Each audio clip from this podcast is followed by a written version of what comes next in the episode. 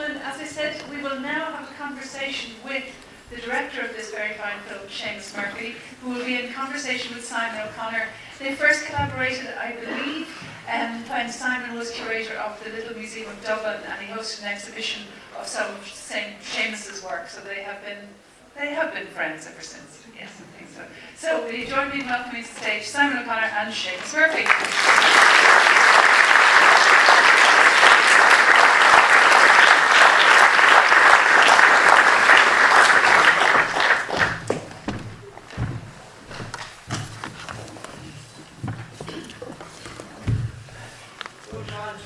Oh, Pat. How are you? Uh, thanks, thanks, Neva. I have, I have like a million questions to ask you. Um, okay, we have, but, uh, we have, but we have all we night, have all night yeah. you know. And uh, the seat, the new seats are really comfortable. So.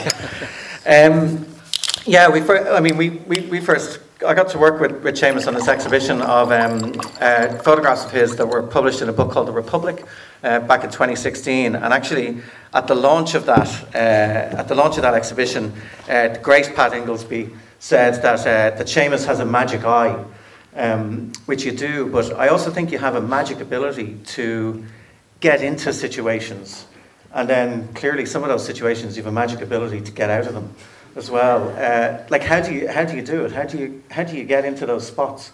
I suppose I, I am a documentary photographer, and uh, I, that's what I've been doing for 30 years, and that's the game. I mean, you you you find things that interest you, and um, you keep going and you keep pursuing.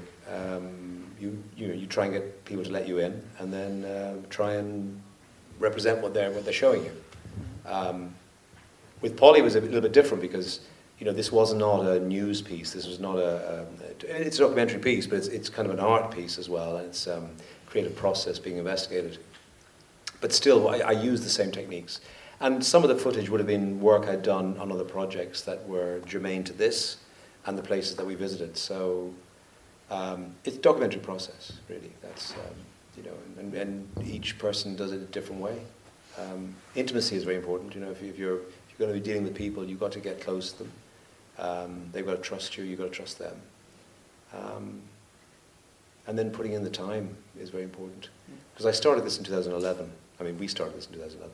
First trip was Kosovo in 2011, then the next trip is I was in Afghanistan doing another project, and I invited Polly to come if she wanted, and she did, which was surprising. Um, in 2012, 2014 was the trip to DC we did together, and then she recorded the album in 2015. And then I was going back doing more work in, in America on the election, other things, very much with the, with the film in mind, but doing other, other projects as well.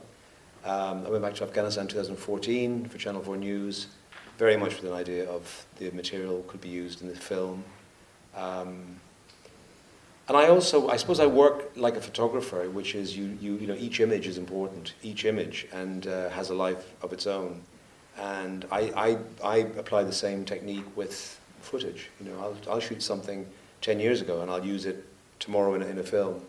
Uh, I see it as my own archive. And um, so I drew a lot from, from work that was commissioned by other people, um, that I even was doing for other people, but it's in, in another context, it has another meaning and, and is very, very um, germane, you know, to what you're doing. And how did it feel? Um, how did it feel for you bringing bringing Polly into those situations that you know that maybe you know you've you've a history and an experience in. Um, how did it feel for you know? Were you, were you protective? Um, were you concerned? I was concerned. Yeah. Um, I mean, she, when she said, I mean, I asked her, like, you know, I'm going to be here. It's a, it's a good time because it's quite quiet and uh, anything could happen, but it's quite quiet. And I have a good place to stay and I've got a good driver. So if you ever wanted to come, this is the time to do it. And she said, I'll think about it. And a week later said, yeah, I'm coming. Um, then I thought, oh shit, this is, if I lose, if, if something happens to her on the way, you know, there's a lot of people that'll be out there to get me, you know, whoever, wherever. Um, but I didn't have to worry. I mean, she was easy to work with, and and I, I we learned that together in, in, in, Kosovo. That was like a testing ground, and um, I also, I mean, the, my concern was actually, if I, my biggest concern going to Afghanistan was that she might be bored that you know the things I do there is I'll walk around and I'll see someone making a pair of shoes out of a rubber tire and I'll spend time photographing that and talking about it, whatever you know and but it was exactly what she wanted to do and um, so that was fun. That was my that was a big concern was that you know that we were going to be there for six days together. You know, maybe after two or three days she she might find that she's not getting anything herself, but she mm. got so much material. Mm. Um, I mean, in six days she got so many songs and poems. Mm. In four days in, in Kosovo she got a, a load as well. So um, it's the thing about being a writer too. You can go somewhere, and you don't even have to go somewhere to, to, to write write a poem or a song about it, but um, you can come away and you can add things and you can invent things. That's perfectly legitimate. For a photographer, you've got to shoot. You've got to be there to shoot it. Yeah. Um, you know, if you miss something, you miss it. Yeah. Um, so it's a different process, but uh, it takes more time. Yeah, there was. I, I mean, so one of the things I felt watching it is that you know, so much of it, so much of the documentary is kind of about the film is kind of about transmission. You know that like you, you, know you're somebody who goes into these places and you and you transmit through photography and through through film, and there's a kind of a directness to it. And then she's going in and she has this kind of whole other process that ends up in you know in a basement in Somerset House. And yeah. uh, and you know part of me felt even watching it, I'm like, oh, you know, this is you know, what's she pulling out of there to put into this kind of other reality? But then it comes out the other end, mm. and she's transmitting something that's very similar to what what yours transmitting. Do you think? Do you think that? Do you think the place has changed her and her approach to how yeah. she does that?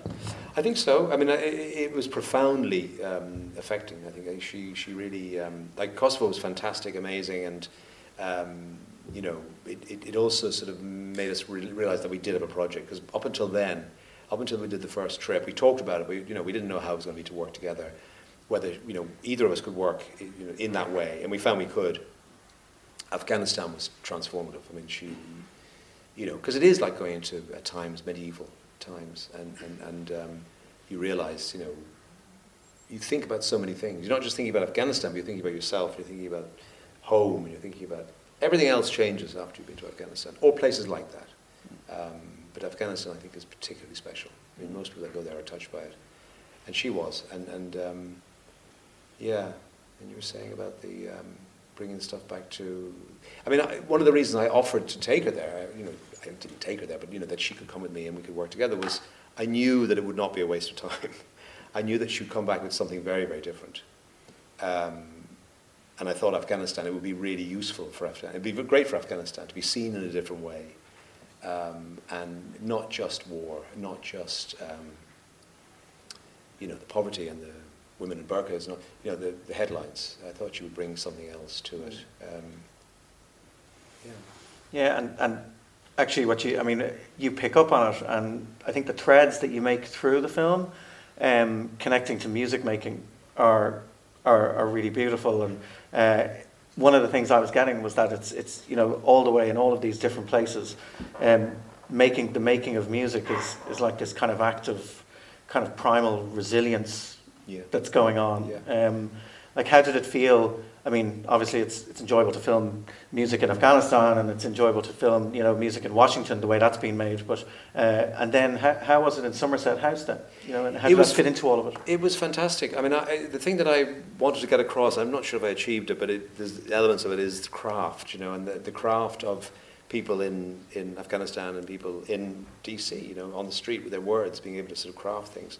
And then you got uh, the um, Somerset House, you know, a lot of very expensive equipment. Um, people, I've got a lot of footage from Somerset House, and I could only use so much of it. But um, the detail they go into and the discussions they had about, you know, a note or a, you know, a word in the wrong place. Um, so it's craft, and, and a man making a pair of shoes out of a pair of, you know, an old, an old tire is putting as much craft into that as they're doing in the studio, and neither is better than the other. Mm. Um, so I found that very interesting. The, the Somerset House was amazing because these, you know, 10 top musicians were constantly creating.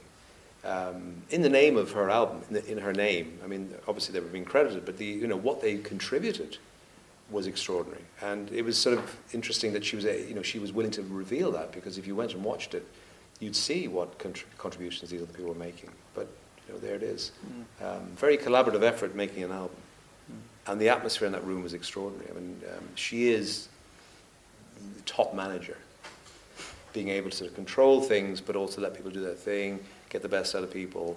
Um, there was never any, any, any, you know, any rancor or anything. It was, it was very well managed, and um, I think I put that down to her. She, you know, she's um, mm. so she's ambitious, but you know, but not so much that she alienates people, uh, you know, gets the best out of, out, out of musicians. And, uh, and they were just extraordinary. I mean, what they, you know, a, a, song would start out a certain way, and I would know it from a very rough demo that I, that I heard, so I had something to base it on. And then it would go right the way around the world, and then come back, and then they would use whatever they would use. And, you know, the stuff that they went into every song was amazing.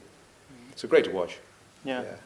And, um, and, and in terms of the, the, in terms of the lyrics then, and the words that she was writing, and that you're kind of filming those words then toward the end, and um, there's that lovely kind of juxtaposition of the end of the movie with dollar dollar, and then at the very beginning we see the frame of that boy who's looking in through the glass. Um, like, did you see those words? Um, did you get to, to talk to her about that that writing when you were over there and see how it transformed? Yeah, we. I mean, we, like, like any sort of writing photographer, filmmaker relationship. In the evenings, you talk about things because usually during the day, or if you're in the car after, you know, did you see that, whatever. And often we did see the same things. But what's interesting is the words that she speaks is not a voiceover. I mean, she's. We, I'm using it as a voiceover, but it's literally verbatim what she wrote in her notebooks as she was looking at things first time. And some of that stuff, one sentence will go straight into a song and is not changed. And so she wrote it, you know, in the field. I mean, at the very end, she's in that field with all the old tanks. Mm. And it's very quick. You may not have seen it, but the page says, there's a, there's a, there's a smudged bit of ink and it says, my, my nose is running, it's so cold here. It was freezing. Um, so she's, she's on the spot, you know, creating this stuff. And that was what I really liked about the rawness of the voiceover because it might sound a bit, I mean, I, I like the fact that it sounded abstract, but, but it's also very raw and very primal. Mm. It's coming straight from there to the pen onto the page. Um, and there's no, there's no filtering, there's no editing. At that stage, I mean, obviously, some of the songs she wanted to change things, but what, what you hear is really the first things that she wrote upon observation, which I thought was very strong. And I mean, you brought her to these places. She she came away. She you know she wrote these words. She went through her own process and turned it into, you know, all of these records that we that we love and they're they're incredible. Um, but how did you pull it all together then into this into into this work? I mean, yeah. it's kind of like all of that, like you say, it's it's all your own archive. It's sure. Kind of, you know, dozens of hours of it was it was it was enormous. I mean, I, I, have a great editor in Berlin that I've been working since Let England Shake because they were my first films, and I came across him.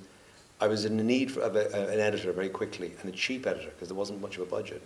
And an Irish friend in London said his girlfriend, his brother, cuts films in Berlin, and he's cheap and he's good.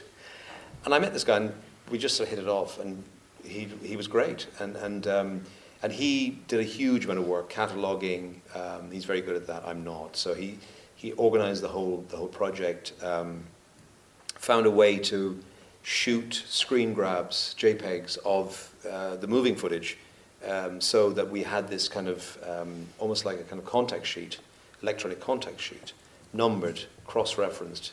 He's very anal.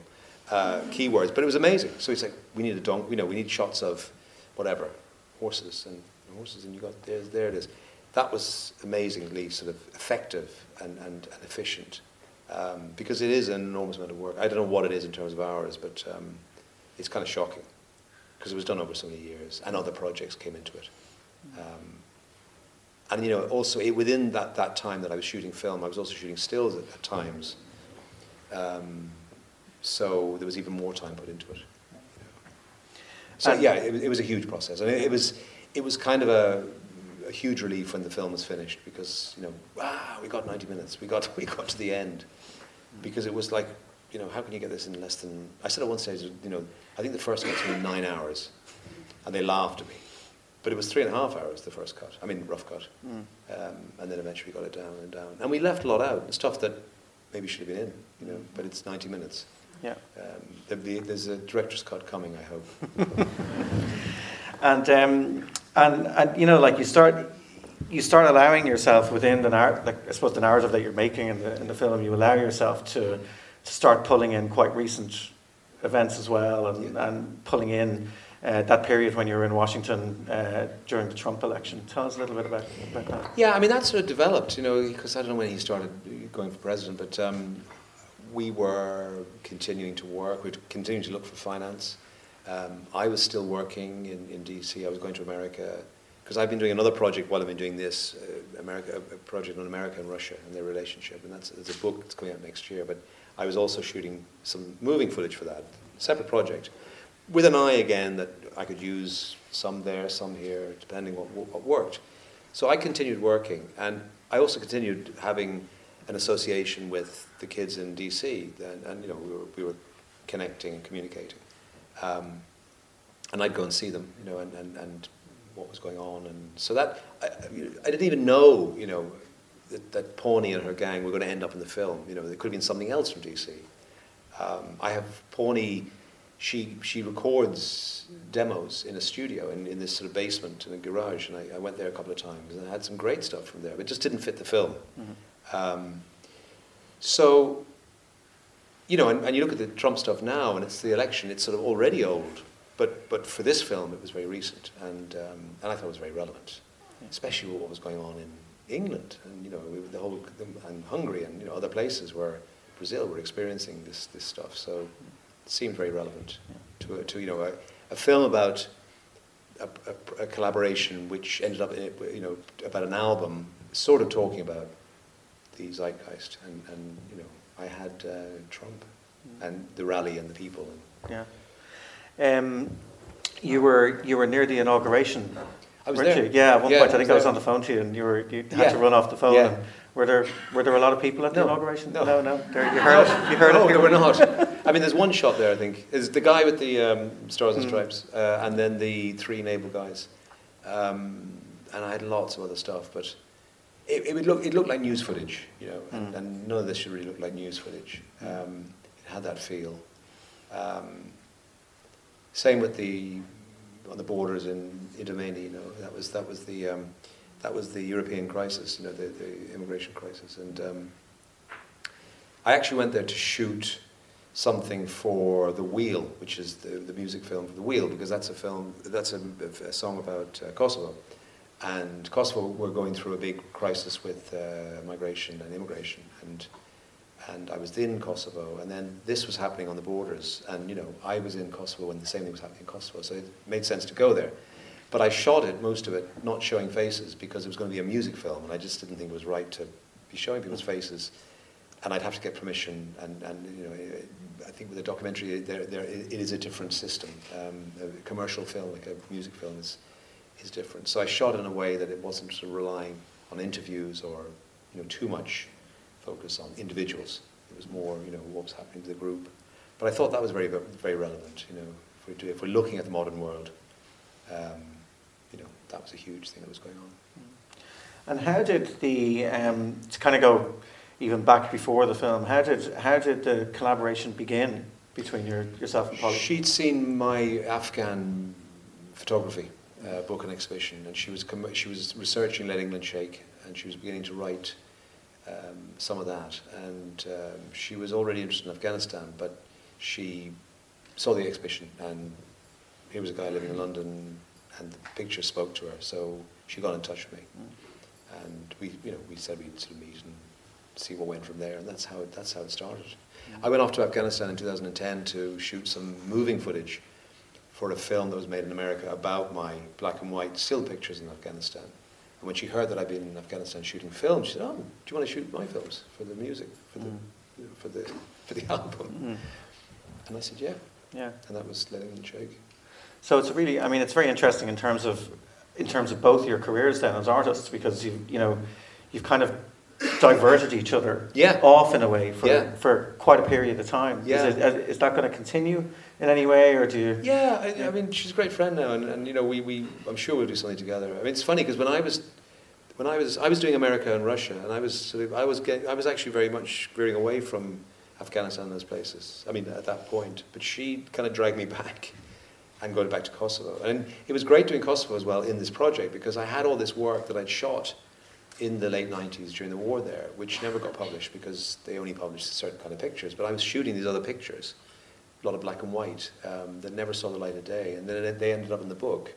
And I was able to go back to that archive. So it's interesting that pictures that I shot before I even knew her in 1997, 98, 99 mm. um, are relevant to the work that, that she wrote in Kosovo. But also, um, they take on a different meaning in the context of a, an art project.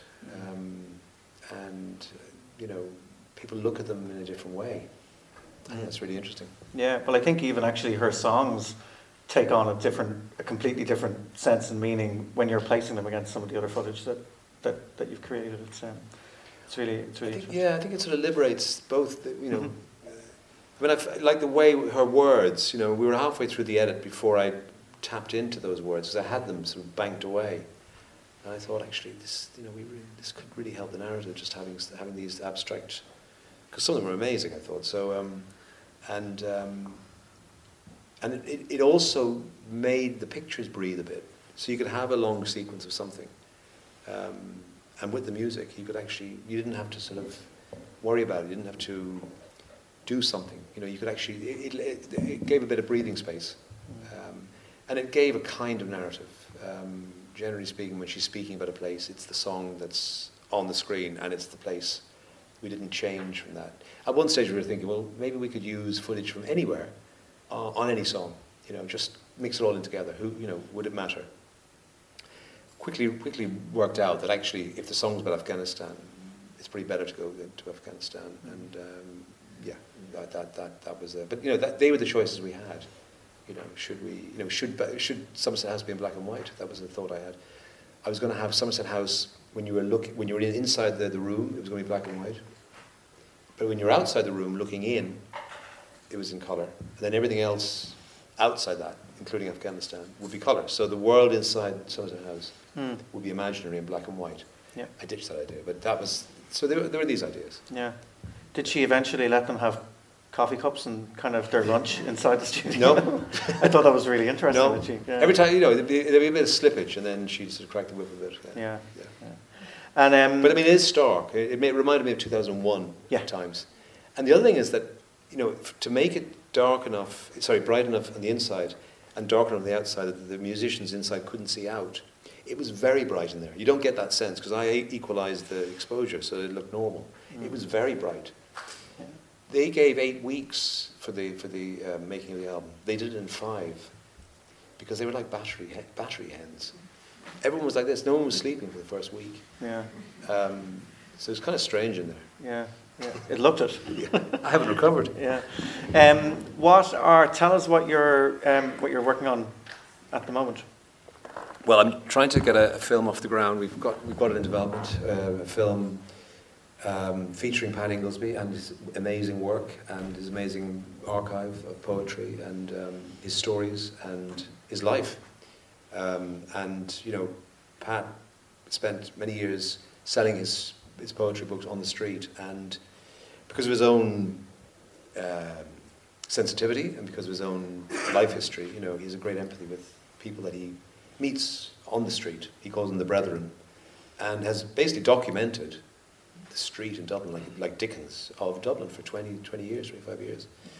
So there's a film that's sort of uh, very much about Pat, but also Dublin and Pat's relationship Dublin. Dublin, Dublin made Pat, Pat made Dublin, and it'll turn into something like this. It'll take Great. 10 years to make, but you know, What year are you at? oh, three, I think. Three. Okay, I can't wait. to It's see okay, three is all right. Gets embarrassing after that. Um, does anybody else? Will we open up for questions? Uh, Yeah, we've got about five to ten minutes. five to ten minutes, yeah. And we have roving mics. And we've roaming mics Oh, as well. Rubbing. Rubbing mics. Roaming, okay, I said rubbing. No, we do have rubbing mics. It sound. Um, does anybody have a question? Just. Yes, Pat. James, is this film going to be shown in America? Is there any plans for it to be shown in America? And if it is shown in America, what kind of response do you expect to receive? Well, it's interesting. It hasn't, uh, I don't, as far as I know, it hasn't got a U. Is Katie still here? Katie, our great producer. We don't have a distributor in America, do we? Not yet. Not yet. So it hasn't, it hasn't been picked up by America. Um, it's played a few festivals, but nothing, sort of, no headline festivals. They seem a bit resistant. Um, I don't think it's the Trump stuff. I think it's probably. I'm talking about the Trump No. I'm talking about the way, for example, she's talking about the average feeling of the average white person in America for the black person is hatred. That's a startling statement, and I believe it's true. and the love from you and from herself for the black underdogs that come through in the film. And I just think that it needs to be seen in America. I mean, we'd love it. We'd love it if it was in America. Um, I think it has played um, Seattle Film Festival. Haven't heard any. Haven't had any great feedback or response to it. Um, they, yeah. I mean, America famously are not great at taking any kind of criticism. And I don't. I don't find this that critical. I think it's fair. You know, more than anything in your film, the beauty of people comes through. Good. Beauty of people, all ages. Congratulations. Great. Thank you. Great. Thanks. Chap, chap over here. Sorry, it was just um, the, the, the volume of material that you mentioned that you gathered through this. Was there anything that, in particular that you or PJ Harvey wanted, really wanted to include in the film, but didn't quite make the cut? Any, any one particular moment that you really wish made it? Lots, actually. I mean, and I think I think it would it would be all stuff from pretty much all stuff from Somerset House because the travel material. I think I exhausted that. I mean, I, you know, we got what we wanted out of that. There is other stuff, but I think we've represented that very well. Um, but the, the Somerset House material and the, you know, there were ten people in that room, but really you you get to know Polly more than anyone else, and you hear her more than anyone else. Flood is a great character, the producer and he's a very funny, quite eccentric, brilliant um, Englishman. And you know, he had funny habits. Like he was, you know, he, he had like two breakfasts after he he'd leave. He'd, he'd have breakfast at home, then he'd have two more breakfasts during the. So there was a food sort of theme, and I filmed that. You know, whenever he ate food, so I, I could see the whole thing where I was going to have this this running thing about food. Didn't we didn't have space for that. Um, um, and there was great humour, and there was great, great discussions about art and, and, and, and the music, um, and then just silly stuff. Um, so th- I think that's what I would, if I was doing a, a, another edit, I'd, I'd try and include more of Somerset House. I think that, that there's definitely enough material and, and um, you know, and, and m- more music too, and people like, like the music, so yeah, Great. thanks. Any other questions? No? Is there a hand up at the, the back?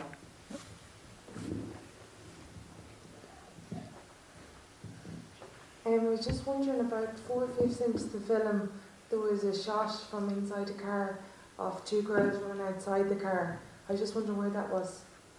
That was in Kabul, Kabul. Yeah, and that was um, that was very much that thing that opens up the film with the kid looking in the, the windscreen and the, and the song Dollar Dollar. And in fact, the music you hear, she's playing an auto harp, and it is Dollar Dollar um, that, that you know that, that she's playing. Uh, and obviously, in, in the end, they didn't record Dollar Dollar with an auto harp, but that was an example of they were using a different instrument, which never got used in, in, in the final album. But it was very important to show that because you know she sings about being in a car in traffic in a place like Kabul, and suddenly there are kids and they are looking for money, and, and how shit you feel. And you know everyone who's been in those places, uh, you know that feeling. And how do you you know? And, and you're told by everyone do not give money because because you know if you want to do something, give it to a charity, and they'll you know if you give money, then um, their managers or their bosses will come and take the money off them. Um, or kids will do that. They'll run after cars. It's dangerous. It's all that stuff. So I wanted to show that that um, that um, you know, it's a horrible kind of these kids and they're banging, looking in the car. But and that's what she was writing about. Thanks. Great. Any others? No? Um, well, oh, we've one. Sorry, one here. one question there, Yeah. Seamus. Hey, Lou. uh, is this, uh, I noticed like uh, through the film, lots of kind of like common themes. So like say, you see the Americans, and then you're over in DC, and then through these these transitions and common themes. I'm just curious if like uh, ahead of time, was any of that planned, or did sort of just come out after all the filming? Not not very directly planned, but um, you know, like going to DC, we, we did want to look at because you know it's the centre of Western power, and you'd think that the centre of Western power, the city the centre of the Western power, would be a glorious place with lots of money and everyone was looked, looked after, and we find that that's not the case, and we knew that we knew that in advance. We knew that Anacostia was a, was a particularly difficult place, and had a lot of problems, and we also knew that most people don't necessarily know that, so that was important to go there and You know, we could have spent the whole time in DC downtown. Um, so that was planned. So the theme would be, you know, um,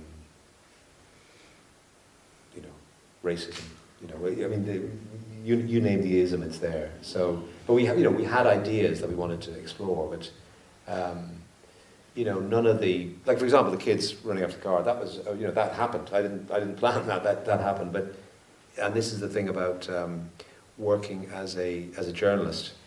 You know, you, you grab things, you you you, you accumulate things. Um, you kind of get the meaning, the exact meaning, with the context you put it in afterwards. Um, and that's why I'm, I'm always, this is why you need time.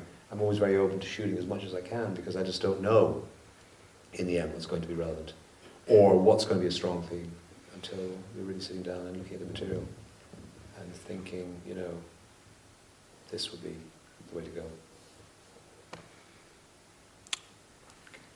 Great. Oh, one, one final one? Yeah. I'll just shout it. Okay. Uh, congratulations on the film, first of all, it was brilliant. Um, I was just wondering, the Somerset House, I mean, did PJ Harvey, feels weird to call it PJ, I don't know um, did PJ Harvey um, plan on doing that anyway, or was she doing it to help service the documentary, or was it just a combination of the two? No, the documentary was never. I mean, I wasn't even necessarily going to film it. It wasn't. Um, I heard. I mean, I heard of it. They, they, she told me about it, but it wasn't like, "Hey, I'm doing this thing. Do you want to come?"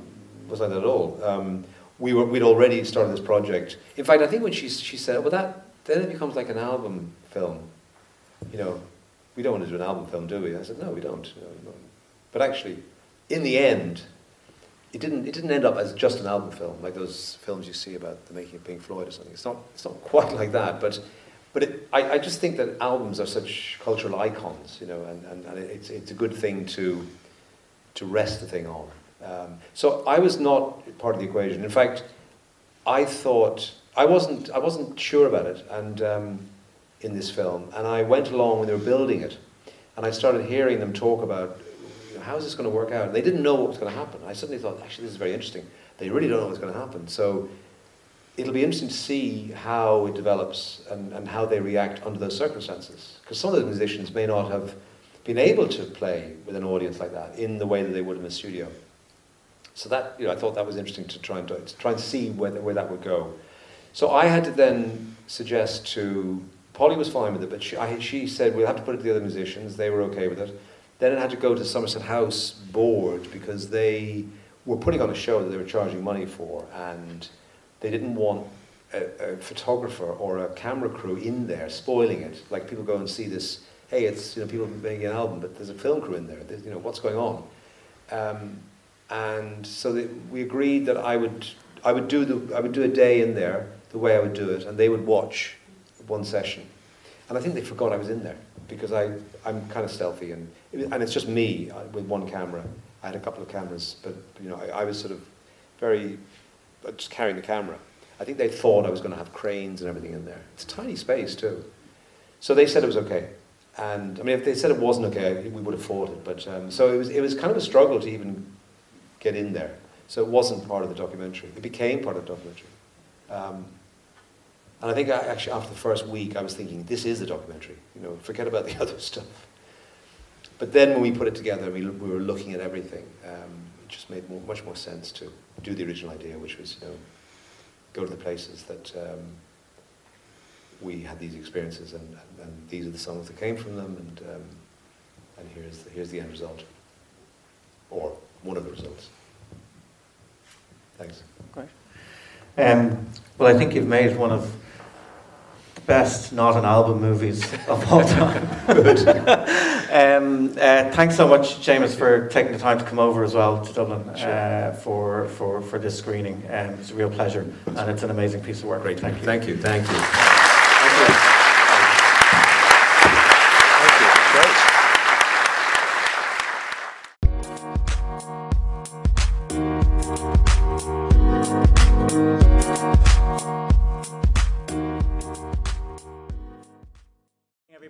Everybody. My name is Emmett Scanlon. Um, thank you very much for staying to uh, participate with us in this conversation on the film Push we've just seen. Um, and in a moment, I'm going to invite uh, my colleagues here in the panel just to remind you who they are.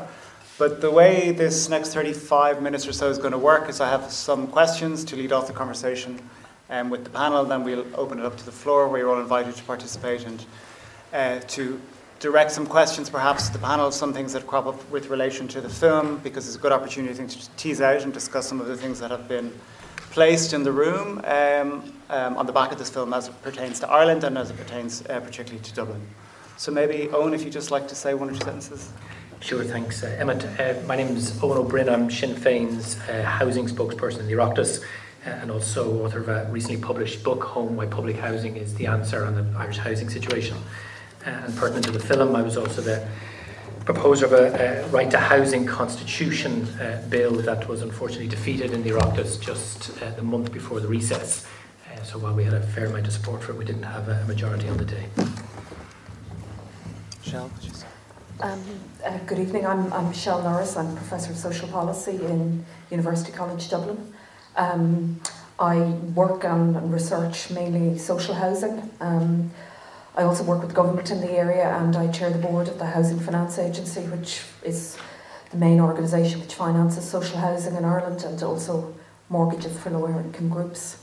And I'm also a board member of the recently established Land Development Agency. I'm Dominic Stevens. I'm an architect in private practice. I've had a kind of, a, I suppose, career long interest in, in housing. Um, I also teach in uh, TUD. Thank you very much. Um, so, I've seen the, the documentary a couple of times in preparation for today, and um, watching it again, I mean, it struck me, and also trying to cross reference it with your expertise and the context of Ireland. Um, there might be kind of three ways to think about it to get the conversation started. One is obviously to do with politics, um, in the broader sense, not in terms of the political party sense, but in what politics is and it means in the state, and we might start with that in a moment. It's probably to do with lived experience and practice of, of making uh, housing in the kind of context in which we're in, and also then to do with policy and evidence and how we, I suppose, fuel our understanding of what it is we're trying to do at, at a number of levels. So maybe, Eoin, if I could start with you. Um, I suppose uh, Saskia Sassen in, in the film is very um, on point, as she tends to be with regard to what the, what the, what the issues are, or where she considers things to be uh, at fault, or where she considers things to be shifting. So when she says this is not at all about housing, the buildings functions as assets, and they want them empty so they can play with them. Um, she then goes on, you know, in the, in the way that the film is constructed. From there, it moves to a scene where uh, Leilani is talking about uh, human rights and placing housing in the context of human rights. Um, then they're talking about Grenfell and the failure, I suppose, of, of a certain number of uh, infrastructures to, to provide for that community. And then I suppose what uh, became very interesting to me is was this kind of collapse or this start of a collapse of what we have often understood, I suppose, in an Irish context to be a, a bastion of social care, which is Sweden, where Sweden, in terms of policy in health and, and social welfare, and also in housing, has long since been a, um, let's say, a, a, model that we, we are told is the one we should be aspiring to. So I'm just wondering, in terms of that context, um, and in terms of sort of a, a, a, somewhat pessimistic presentation of what politics is in, in the film and what politics is doing, um, how politics has participated in, in this, let's say, crisis that is understandably now a global crisis. Um, and you're obviously in the world of politics. Where do you see politics shifting? How can politics do anything? How can we be optimistic about what politics can do within this set of conditions we now have? Well, um, that's an ominous start. um, I suppose one of the things about being a, a politician or political activist is is you find ways of making sure that you keep going every day, even if you don't have optimism or, or the immediate future doesn't look positive. But one of the things that the film shows a little bit of, uh, but for example, if you look at our own history of, of housing and housing policy and housing struggles, is that things change when sufficient numbers of people, particularly those people who are at the the, the, the most uh, raw edge of bad housing policy, start to organise and start to mobilise. Uh, and there's a, a really important uh, uh, housing policy analyst who's kind of one of the world's leading experts in, in housing policy. And he's been write, writing recently that he thinks that globally things have got so bad in terms of the housing crisis, particularly in, in our large urban centres, and not just in the overdeveloped world, but also in the developing world, that we could be at a, a kind of a turning point where so many sections of society are affected by the, the inability to access secure and affordable and appropriate accommodation, that you're beginning to get what were originally isolated, localized struggles, some of which you saw in the film, uh, to something a little bit broader than that. And I think we're beginning to see the, the start of that here in Ireland too, in terms of initiatives like the Congress of Trade Unions led Raise the Roof, uh, around the increasing prominence of a public debate uh, about the need for a change in policy. So, am I optimistic that in the current Dáil uh, uh, we're going to see fundamental policy change, particularly from the larger parties, Fianna Fáil and Fine Gael, who command the majority? No, I'm not. But I do think there's a growing awareness, and even a documentary like this highlights the need for for people to say, okay, if we don't like it like this, if we wanted to change, then we have to become part of something that makes the shift, uh, as Leilani says. Uh, and the shift has to be not just towards the idea of housing as a right enshrined in the Constitution, but also then the need for the state to vindicate that right uh, through far greater levels of investment in public housing to meet the housing needs of a very broad spectrum of, of society. Um, Michelle, I don't know if you'd like to pick up on any of that or respond to Eoin's, particularly with regard to, say, the um, our understanding or capacity to fund or support public housing. I mean, I know in, your, in quite a lot of your work and the things that you've uh, you've written, you talk a lot about um, uh, sometimes the language we use around that, you know, around public housing and how perhaps public housing is understood and conceived with regard to um, policy and with regard to uh, how we kind of enact using evidence as a way of, you know, leading forward uh, and building stuff out, which again came up in the in the documentary. I mean, what Leilani was doing was research. She was traveling the world building evidence, and yet she struggled, I suppose, in some scenes to articulate any interest in what is the most, uh, you know, arresting first-hand evidence of this global crisis that we've seen for a long time on screen. So, do you have any sense of how we might um, build a better awareness and understanding of, of, of an, ev- an, evidence base for how we actually activate and shift our thinking with regard to, to housing? Okay, sorry. Thank you. Yeah. Uh, can you hear me? Yeah, okay. I'll speak into mic. Um, I think if you look at countries that are more successful in managing the housing problems that have developed, particularly since the global financial crisis, they do a couple of things we don't do. Um, they provide more social housing. Um, they don't sell off their social housing at a 60% discount from market value as we do. Um, so they keep the stock, and it means that money that was spent on social housing building in the 1950s is still reaping benefits. And that's a very important intervention, not just for people who get social housing, so it keeps people out of homelessness, um, but it also counterbalances the um, booms and busts in the housing market um, that we see. Um, because a, a, proportion, a good proportion of housing is in, in the ownership of the state or non-profit bodies.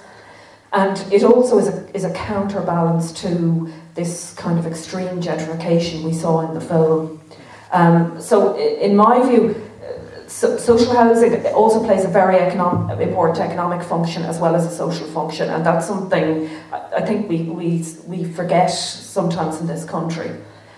Um, the other issue which uh, hasn't really come into the debate in Ireland, um, you know, Eoin's written a, a, very valuable book on the need for more social housing, public housing, which I, I encourage you to read. Um, but there is, a, is a kind of a wider issue we haven't really grappled with in this country, and that is more broadly how do we manage housing markets?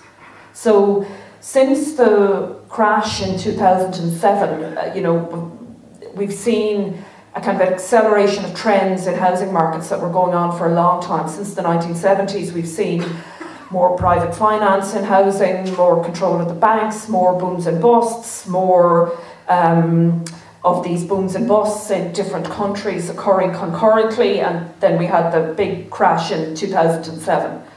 Um, but since then, we've seen a kind of an acceleration of those trends. Um, and we've seen the emergence of companies like Blackstone were mentioned. There, there are lots of different companies, particularly in countries that were really badly affected by the crash. So we saw examples there of Barcelona, for instance, where they've been very active. They've been very active in this country because our building industry effectively collapsed and um, uh, a lot of, of, companies made a lot of money by buying up property when it was extremely cheap. So, our, government, our government invited them in here, so they did. Um, so ju just to continue, um, I think that the you know the the solution to this is is more active government management of housing markets, um, and there are ways to do this. Um, and uh, you know the, the gentleman mentioned about inviting them in. That's certainly through through through NAMA. Uh, but also since then, governments played quite an, um, a hands-off role or in, in you know a facilitative role in lots of ways. So, for instance, the companies building student housing all around the parts of the inner city um, managed to sweat those assets, um, you know, land assets in a way that generates a lot more money than building apartments to sell to individual homeowners. Um, and they also pay a lot less tax. They're not required to provide social housing, um, Part 5 obligations. So um, there are ways governments can just intervene to even up the playing field between um, companies building for sale, ordinary homeowners attempting to buy, and investment companies.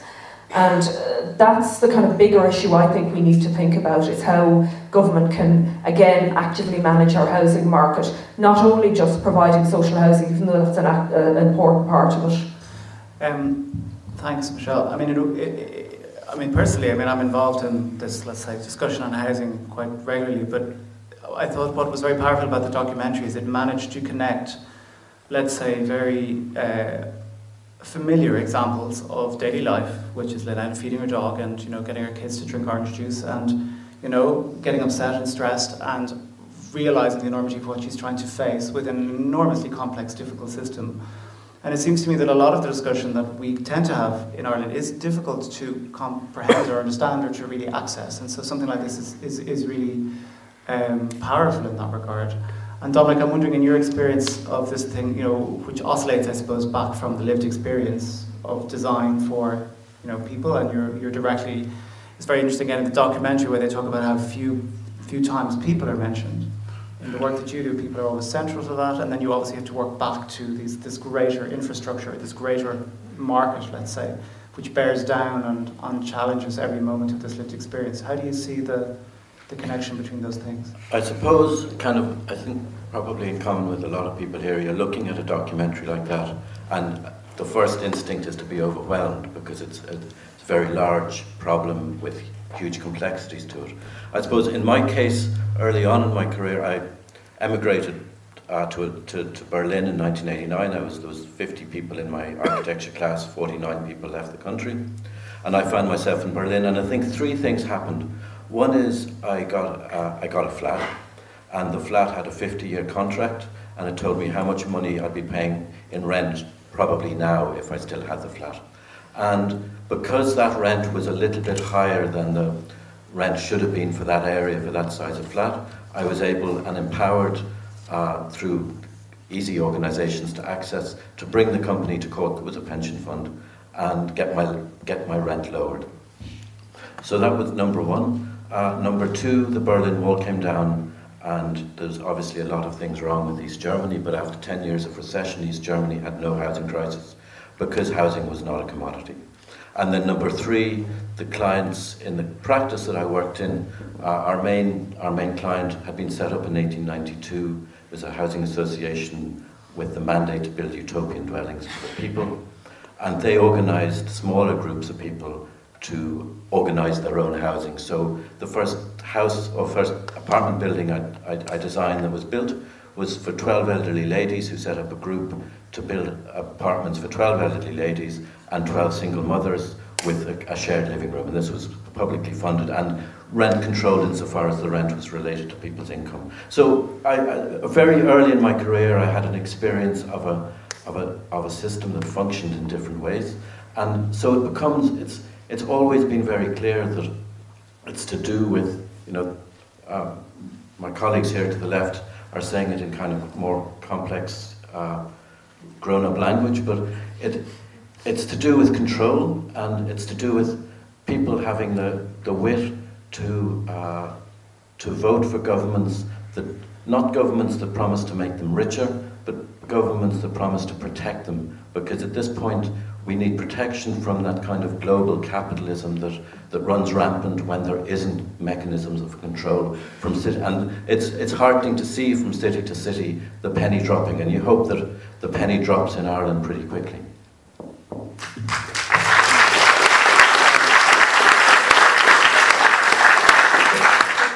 It did strike me, though, in, in that last scene particularly, that the people who were at that table were mayors, right? Generally, they were, they were mostly directly elected mayors or representatives of that community, which says something about the city, because it's a, it is a documentary essentially about cities too, and, and cities shifting. Um, which comes back to this thing about leadership, and uh, I mean, obviously, the mayor has to be someone who is sympathetic to this concern, but do you feel that somehow um, that would be something that Dublin should be really pushing? Is that some that what in a way, it seems that there is um, a very, again, a very complex uh, group of people, and Eoin, you touched on this about stuff starting to emerge and people starting to connect and work together. How might we best capitalise on that? Because again, it does seem that some leadership or some connection or some greater cooperation across a number of strands of thinking around housing uh, and activation needs to, needs to happen. Is that from the top? Is that from the bottom? Is that all of it? Does anyone have any views on that? It's from both, um, and in fact, I mean, if you, if you look at the, the mayor of Barcelona who hosted that event, she came from a civil society movement that was involved in a whole range of uh, uh, urban uh, uh struggles to improve the quality of community life, which then became a citywide project uh, to try and kind of recapture the city. I mean, first of all, they're not just that they have directly elected mayors, but actually in many of those cities, the mayors have very, very substantial powers and very substantial budgets. Uh, whereas, of course, here our difficulty is where we might have notional sure. mayors, they have no powers and, and no budgets beyond central government allocation. But, but the other thing is, we can we can overcomplicate this a little bit. I'm not saying this stuff isn't complex, but the, the, there's some very simple things. So, for example, the, the, the, gentleman who, who made the point about the government inviting them in, actually, the government did much more than invite them in. Uh, uh, they made it incredibly lucrative uh, uh, for many of these investment companies who are now buying up very large tracts of our urban centre, pushing up the price of land, and then developing, in most cases, the wrong kinds of developments. Because back in 2014, when Michael Noonan was the, the Minister for Finance and John Moran was his Secretary General, they had this notion that they had to compete for this equity investment. Uh, and the only way they could uh, compete was ensuring that not that, that they paid very little tax, but in fact, most of them didn't pay any tax at all. So if you look at the way some of these funds operate and they arrive in and they buy, for example, a newly uh, uh, constructed apartment block, they pay no rent on their, or no tax on their rent roll. If they sell the property, uh, they pay no capital gains tax. And if their investors are, are non-resident investors, they pay no dividend withholding tax. So it wasn't just an invitation. Uh, it was, it was a kind of a, a free ride to be able to do these types of things. And what happens? Well, you see that, for example, in Fumbally Lane, where a residential development with some retail that would have provided about 30 or 40 apartments is then bought by the Collective, one of the, the world's leading co-living companies. They double the price of the land overnight uh, Uh, and are now putting in an application for 250 co-living spaces where people will have 12 square metres of, of personal living space. And it's not just that that's a bad development, but anybody who owns any land in that particular part of, of the city starts to realise, well, hang on a second, my plot that was four or five million is now worth 10 million, and it has a corrosive effect overall. All of that is only possible because government regulation introduced in recent years allows it. So I suppose what I, to go back to the point I was making is, is that I, I think we need two things. First of all, we need to start realising that things will only change if all of those people who have a vested interest and change them find a way to, to, to, work together. We did it together for Yes, we did it for marriage equality, and we have to start doing it in housing. And that means bringing together academics with expertise, uh, practitioners who are involved in the field, people who live and experience the hard edge of this, and then building alliances, just like they're doing at that conference at the end, with progressive politicians from any party and none who have uh, the interest of the city and the residents of the city at heart. And I really think if we start thinking in those terms, yes, there's complexities behind it, but the core principles are very simple. People have a right to affordable, uh, secure, and appropriate accommodation. And all of us who, who want to see that happen have to start working together uh, uh to reverse the current uh, policy trends. Michelle, you want to? Um, uh, just to support Eoin's uh, the the points made um, you know, this is a this is a city's problem uh, worldwide because cities are growing. Some cities are growing more than others. Cities like Dublin are growing. Rural areas are, are declining. So it is an issue that. Um, uh, local government really has to address, and in Dublin we have four local authorities um, trying to manage the Greater Dublin area. It's it's you know, logically impossible for them to do so in, a, in an effective way. Um, they have very li- limited fundraising powers, very limited powers over property taxation. Um, but they do have some powers, and I think the Sadiq Khan has been enormously effective in London, actually, in his term, in addressing some of the problems um, highlighted in the film, and, and some of the strategies used there could be applied here. Um, so Eoin mentioned the, uh, the issues around co-living development. Um, and sometimes the media kind of gives the impression that, you know, if co-living developments weren't happening, nothing would be built. But uh, actually, the, the opposite is the case because if a, if a developer can sweat an asset much more by, by putting co-living on a, on a site, so you can get lots more people onto a site in a co-living development, each with a small bedroom, than you can if you build 50 one-bed apartments. So it's, it's, it's much more lucrative. That then increases the value of all those inner city sites, and it means that no one who's actually interested in developing um, properties for, for sale to homeowners or, or social housing can, can afford them. So, some of the things they've done in London through the, the planning system is to just equalise the treatment of co living student housing and standard property development. So, for instance, to apply their version of the the Part 5 of the 2000 Planning Act that requires them to set aside a proportion for social housing. Because currently co, living um, doesn't have to, to meet those requirements. So that just evens up the pitch. And, and they found when they did that, that standard developers um, did get back into the market.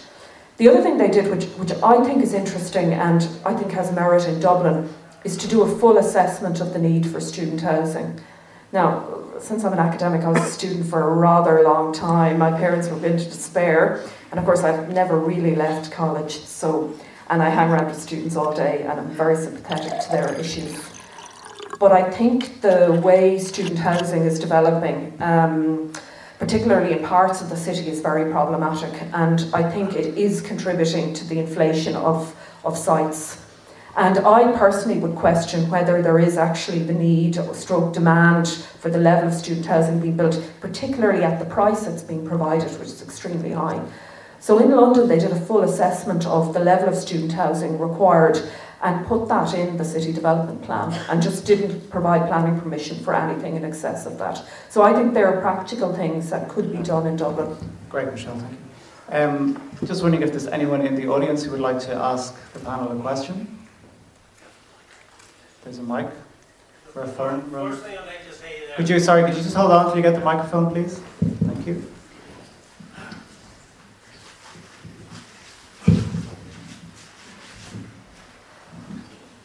So the first thing I'd like to say is uh, the the uh, the vulture funds were, were invited in here, right, um, by um, that lad who's now uh, enjoying his retirement on about six or six, seven pensions down in Limerick. Um, they were, they were, they, they used um, as their umbrella children's, children's charities as, as their umbrella here, but they didn't have to pay any taxes whatsoever. Um, they, they take their money, they, they take their money from offshore accounts um, I don't know, there's a very good book there out there, it's called Treasure Islands. Um, this one wasn't written by Robert Louis Stevenson or anything like that. It's, it's a wee bit more serious now. But it, it gives you a, a, very, very interesting insight to what actually is going on in, in, uh, in the, in the under, what do you say, in the underworld or whatever, you know. Um, but you have you have large tracts of money that are that are coming back into countries like Ireland, um, and they're they're using this money without having to pay any tax whatsoever, and then they leave here, and that money all goes back to the Cayman Islands or whatever again. Um, Okay, thank you. I Can can I just, Oh, sorry, thanks very much for sorry, your yeah, contribution. I just wanted uh, to just highlight that there, you know. Thank you. Um, we have a question over here on the left, on my, on my left, yeah. Hello. Um, I just wondered, it seems very clear from that, from the um, documentary, that governments seem, state governments seem to become very afraid of all these uh, big, large globalisation companies. When did that happen? How did that creep in? Because it seems like they're afraid to act against any company to charge them the right tax that people are paying day in, day out, week in, week out. And yet they don't seem to be able to tackle them. I mean, I know the OECD is trying to tackle it, but it's going to be a long way before we see any changes there. But how did it creep in? How did it, or, or did it creep I'm- in? I'm going to try and answer your question without knowing anything about what I'm talking about. and uh, uh, as I understand it in Ireland, and I may be, I may be wrong, but as I understand it in Ireland, because of uh, the debt that we uh, managed to accumulate even earlier on in the 70s and the 80s, that uh, houses need to be built here, and the, there isn't any money within the country to build houses. So then you're reliant on money from elsewhere, and you have to give them good terms. That's that's how I, I, I and I, I, that's how I understand it, and I think that's why cities like Berlin are. Uh, cities are interesting, because, London perhaps, because they have more financial clout themselves and can cause a fuss and uh, get a bit of a pushback against those those same organisations. In Ireland, I think we're in a very very weak uh, position and uh, we, we, we, we love in Ireland talking about the government, this thing that was given us by somebody, whoever they were. The government, the governments in Ireland for the last 30 40 years, or since the foundation of the state, have been voted for by us. And we need to all, I think, take responsibility ourselves for the people we vote for and what they do. And I think people really need to have a sea change there insofar as what they're looking for from politicians. Thanks, Dominic. Do we have a question here? Hello, um, I'd just like to ask the panel what they think um, about or what their what their thoughts are on, on on capitalism, because the conversation seems to be happening within a very narrow uh, frame. Uh, you know, part five, tinker with this, tinker with that. You know, in other words, let's try and tame this thing, but it's not being mentioned. It wasn't even mentioned very much in the film.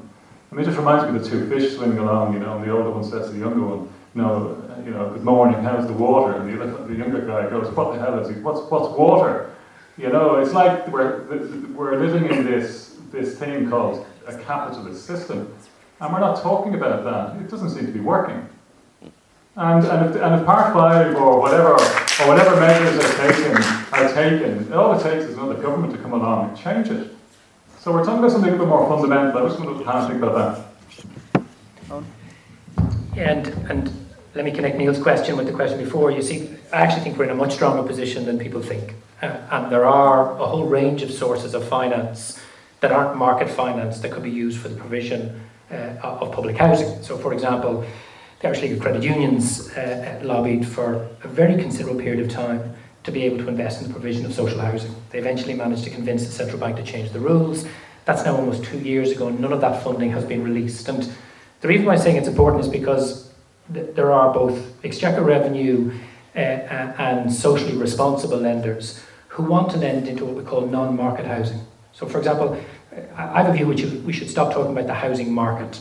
We have a housing system, and while there are elements of market in it, most of it actually is regulated by the state, whether that's lending or building or etc. And, and how we start to tackle the kinds of problems is we need to say, okay, we need to significantly grow the non-market section of our housing system, so that uh, again the other thing I always try and get people to think about is let's stop talking about social housing. Let's stop with this idea that public housing is housing only for the very poorest in our society. And let's start saying that we want to move towards a housing policy which, whether it's 30% or 40% of the population, live in non market housing outside of the capitalist economy in so much as you can within a capitalist economy, where the decisions about investment, uh, where the decisions about rent setting, uh, where issues around security and length of tenure are determined by non market considerations, i.e., human needs, the rights that citizens and tenants have. And I think if you start to do that, it connects to a point Michelle made, which is look at all of those economies that had very, very large portions of their housing system as non-market housing. You know, some economies, for example, it was up to 90%, others it was 30 or 40%. They weathered the economic shock of the great crash of 2008 far greater. And that meant the human cost, in terms of the impact of those recessions, was far less than it was in economies like ours. So without shifting away from housing, I think you know we need to start thinking about non-market housing. Okay, it's still financed in a capitalist economy, it's still built in a capitalist economy, but you're carving out, just like they did in the heyday of the welfare states, public non-market sections of our society in which human need is the primary consideration, not bottom line and market profit. And I think that's the way you start to tackle those problems. Uh, uh and what I would say to people out there is, even at the height of, of the financial crash, we had a thing called the National Pension Reserve Fund. Uh, we had billions and billions of euros which governments could have decided to invest, for example, in getting unemployed construction workers off the dole, back into work, back paying tax, building good quality public housing. But governments chose not to do that and, and, and waste that money elsewhere. Uh, and I think that's why the issue of, of ultimately this comes down to governments, and our governments actually have far more power to start to address some of these problems than I think even they would like people to fully understand. Do we have time Do we have any more time? I'm not sure. A couple more minutes. couple more minutes. Um, I think it would be great to take one, one more question then from the audience, because they're good questions. PJ. Definitely. Good evening, and thank you, Carol, for your work. I'd like to agree with Eoin Ó Broin on the last comments he's made. Uh, we really need to start, the starting point of this is really the young people and the not so young people who are out there suffering every day and every night in unaffordable rented accommodation, and some of it quite outrageously bad. And a lot of young people desperately trying to purchase a home and they cannot possibly ever do so. There's something radically wrong with that. It's immoral, amoral, you can call it what you like, but it's quite, quite wrong. The key issue is that governments have abandoned ship on social housing, of course, and on the other type of housing that Fionn was talking about, on public housing generally, because we need not just housing for those who are eligible for what is called now social housing, but we need housing for a large volume of people who are suffering in the private rented sector. Large numbers of people who are not eligible for public housing at the moment. And governments must be responsible for doing that. There's no other way around it. They've relied far too much on the private sector. Last year, we built a total of only 18,000 homes in this country, and the government built something like three or 4,000. It's absolutely ridiculous and completely inadequate. So the government needs to run, up, upskill or up, you know, increase the numbers dramatically, absolutely dramatically from uh, an paltry number at the present time, and it needs to take responsibility not just for what is now called social housing, but for housing for a large number of people who are suffering out there who will never be able to afford the rent they're currently charging or being charged or buy a house. So it's up to government. Thank you very much. So, I'm afraid it was a very good point to end on. We've reached the end of our time this evening, so it remains for me to thank David O'Mahony and the IFI for hosting the, both the documentary and the panel this evening, and to thank Eoin and Michelle and Dominic, and on behalf of myself, thank you all for coming and staying back this evening. Enjoy the rest of the festival.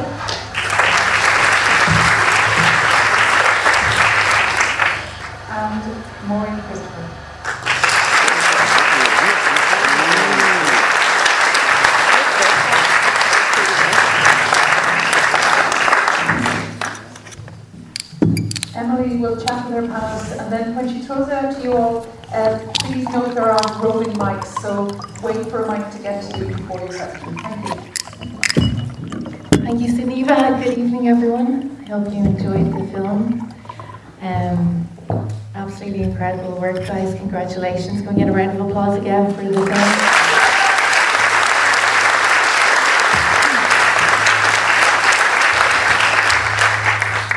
And Maureen, I met you first one week ago at Whelan's um, for Mick's 50th celebration. Was anyone here at that?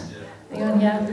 Uh, it was a wonderful night, and during the course of it, they mentioned that Mick hoped to hear, you know, a big crowd like on last Saturday sing "Heyday" along with him.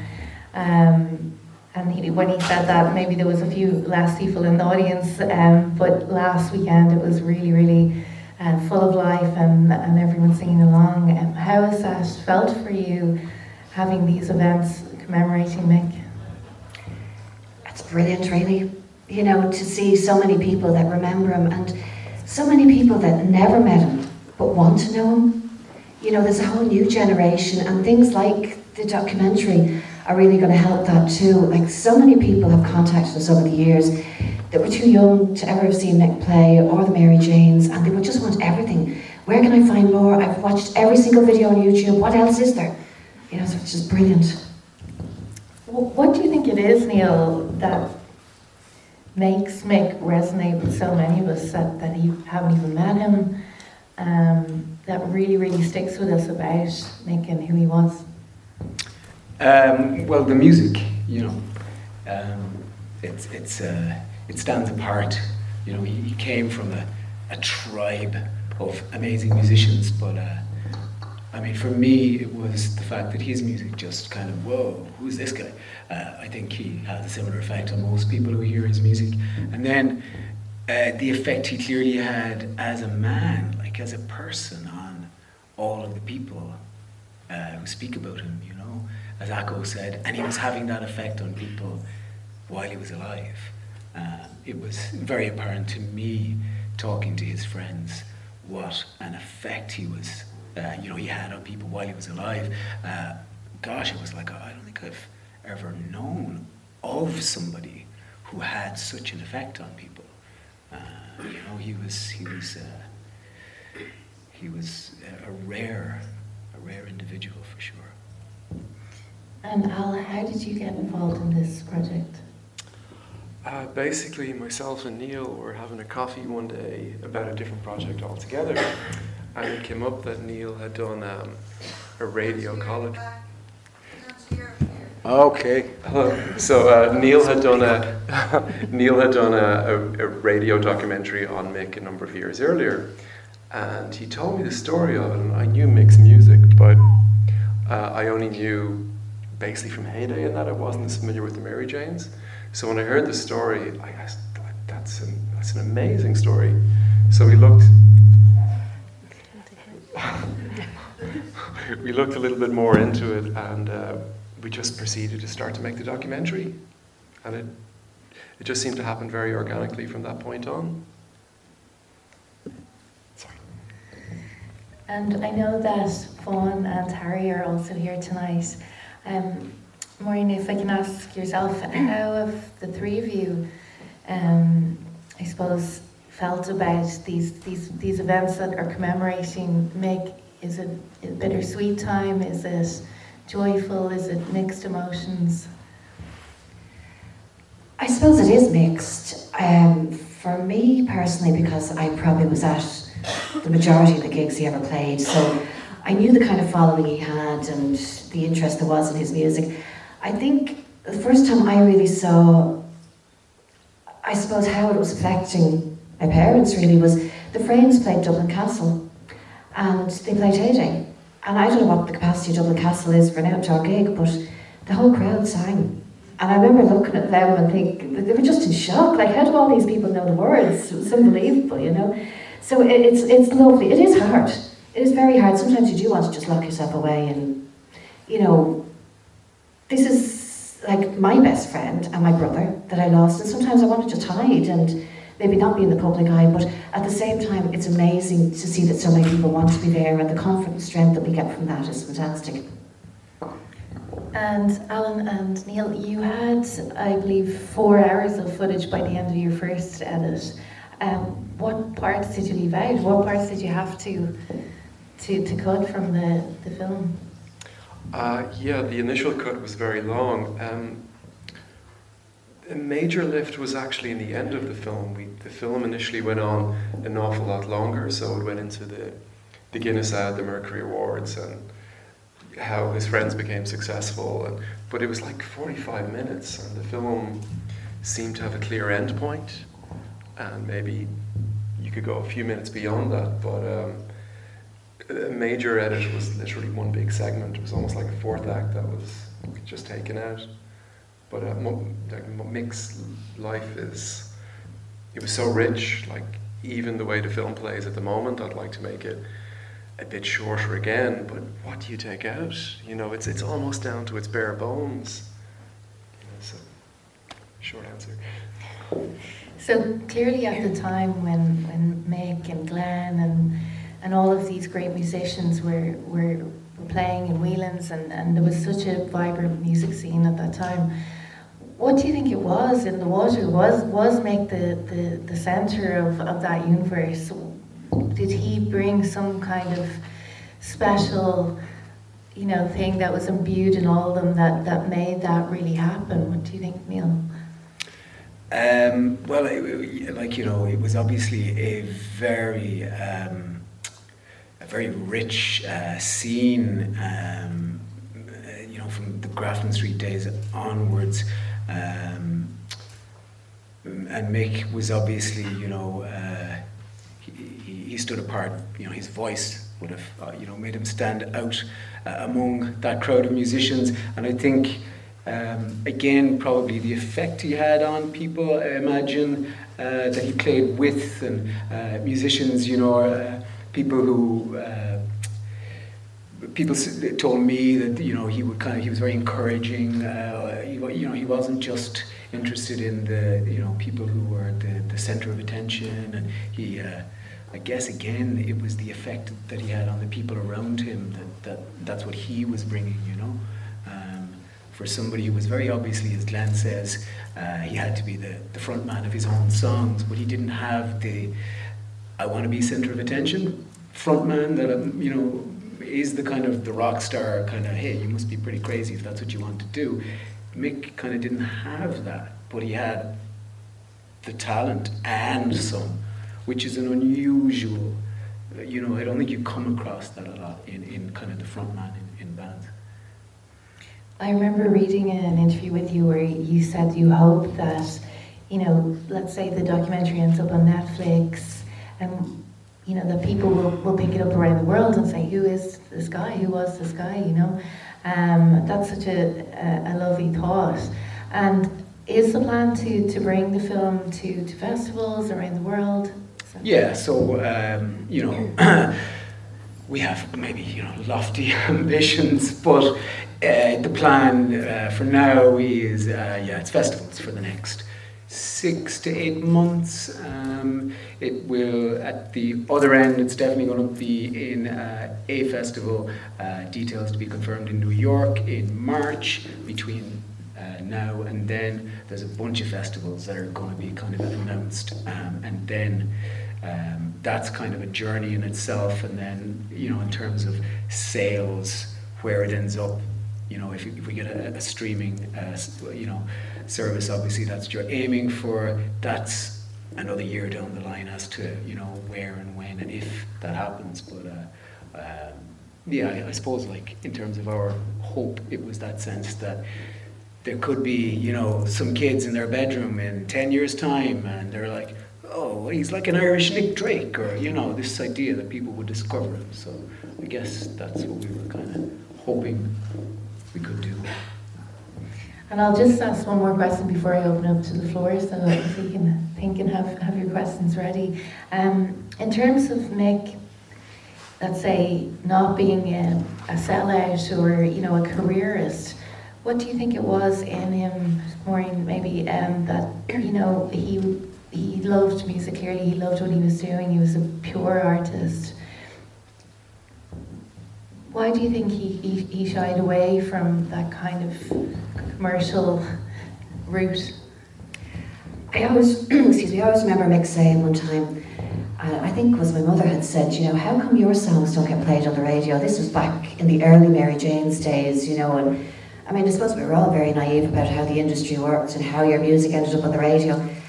And his answer was, because we don't write songs that are three minutes long.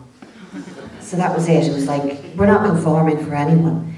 You know, it was about their music, it was about the message they, they had, to, but they weren't going to change to suit anyone. I think that they were just being true to what they believed in, really. And if it meant jumping through hoops for somebody, then it wasn't worth it anymore. So, has anybody got a question? And we'll bring the mic around if you want to put your, put your hands up. If anyone has questions, we got one here, sure.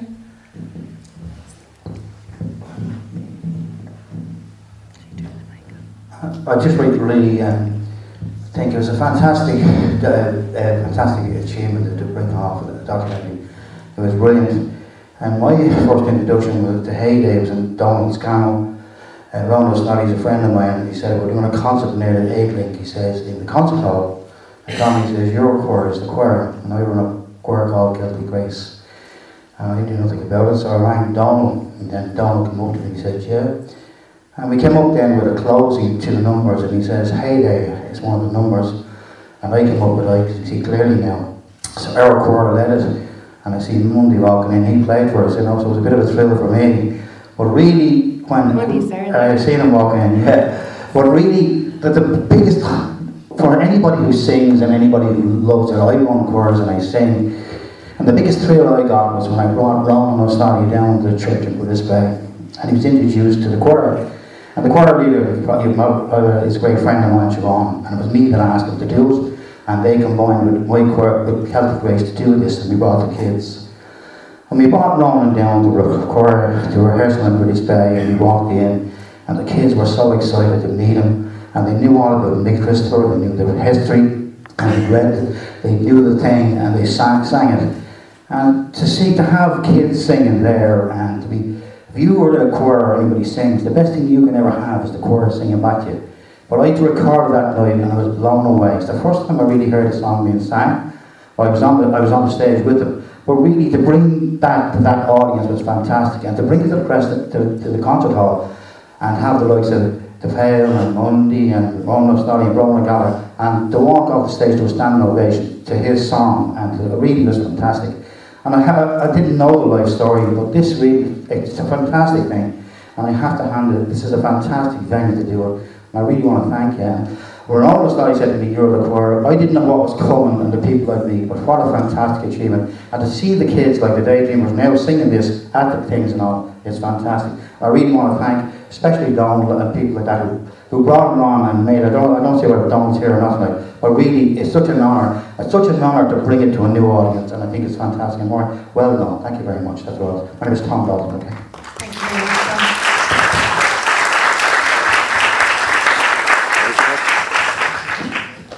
And a big thank you as well to Fiona Graham, who was the, the DP, the cinematographer of the film, really beautifully shot. Um, she can't be here with us evening. Um,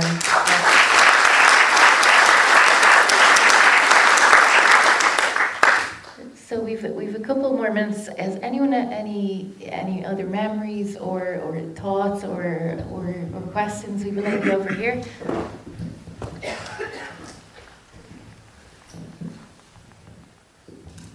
Hi. Um, not really a question, just a comment. I was one of the teenagers back in the day who was floating around between the frames and the Mary Janes and all of the gigs, and it's been um, beautiful and uh, profoundly moving to come along tonight and see the video and remember those days. Um, we didn't know Mick at all, we didn't know Glen, we didn't know any of them as such, but we felt like we knew them. Because we'd be going to see them in Whelan's and we would go to, the Frames would play three nights and we would buy tickets for all three nights. Um, and for any of the gigs that you would go to, um, and I'm sure there's loads of people here in the room who were at all of those gigs as well, um, you wouldn't just go to see one band, you might think you were going to see one band, but you would know that Paddy Casey would be there, and Josh Ritter would be there, and Mundy would be there, and Gemma Hayes would show up, and they'd all end up in a sing song at the end of the night, so you would get five, seven, ten bands for one as well. But I, I have really strong memories of seeing the Mary Janes and of seeing Mick on his own, and of being at that gig um, in 2001, and if thoughts and wishes and prayers could have healed him. The amount of love that was coming out of that room in Vicar Street on that night was just amazing. I'll never forget it in my life. And thinking about, you know, when you're a teenager, uh, music is affects you in a, in a particular way because you're navigating, you're trying to find yourself and so on. So for a whole generation of us, Mick and that whole community of musicians, and that was one of the things that came out so well in the film, um, was how supportive they were of each other and the journey they travelled together, the ups and the downs, but they were always there for each other and they had each other's back. I think it was a unique time in Irish music that maybe isn't the same or hasn't been the same ever again. Um, but that taught us as a generation of fans a lot of things as well about how to process our emotions, about how to love, about how to learn, about how to challenge ourselves, about how to encounter defeat and move on and all sorts of things. So it's just a comment to say how important it was to many of us in those times and um, thank you for, for showing that to us and reminding us of that.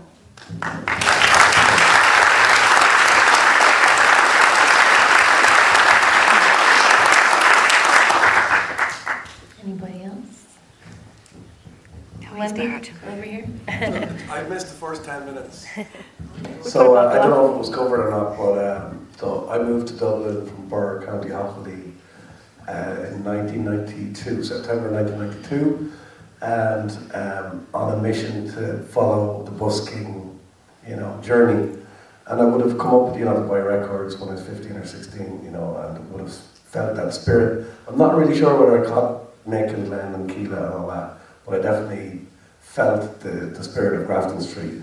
Um, but I remember one day I was in um, Virgin uh, Records on the on the Liffey, uh, on the docks there, and Bored of Their Laughing was in the listening tower. And, you know, I was looking at this thing and I was like, the Mary Janes, this is all, you know, I looked at the artwork, the logo, bought the record, listened to it before I bought it, but they were signed to Warner Chappell. I don't know if that featured at all, but they had a publishing deal with pretty major uh, publishing company. And for me, this was like, you know, that's a, that's a, almost a breakthrough, you know, for a band. And the record label usually, you know, the record deal usually follows. Um, so a couple of years later, I was uh, getting approached by a few record labels. I had my heart broken I wrote a few good songs. Um, but I actually signed to Warner Chappell because Mary Janes were on it. And this, Mick had this uh, mystic, uh, almost like a Jim Morrison thing. I was a massive Doors fan. But, um, and the Krishna thing as well. So he was very gentle, but also he had a darkness as well. So he was uh, struggling with the darkness and light. But um, just, uh, I'm I, I, I, still think about him a lot. I still, you know, but he was just very unique, and um, um, yeah, he, he when when you touched on the subject that the whole movement took off uh, after he passed, there was definitely, you know, he was looking down on us, and uh, I think he did a great job in the movie. So, thanks for the experience. Thanks.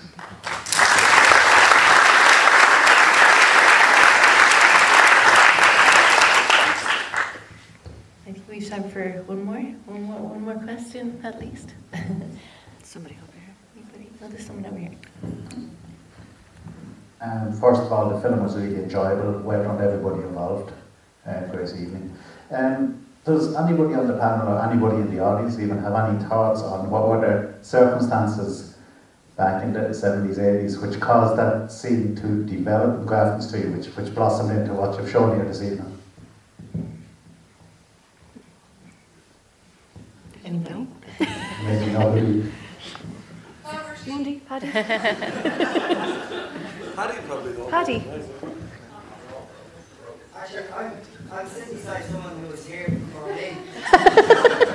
he was bus, uh, Chris here to my left was busking before I started busking, so he would have seen the lads before I did, but he's kind of telling me to fuck off.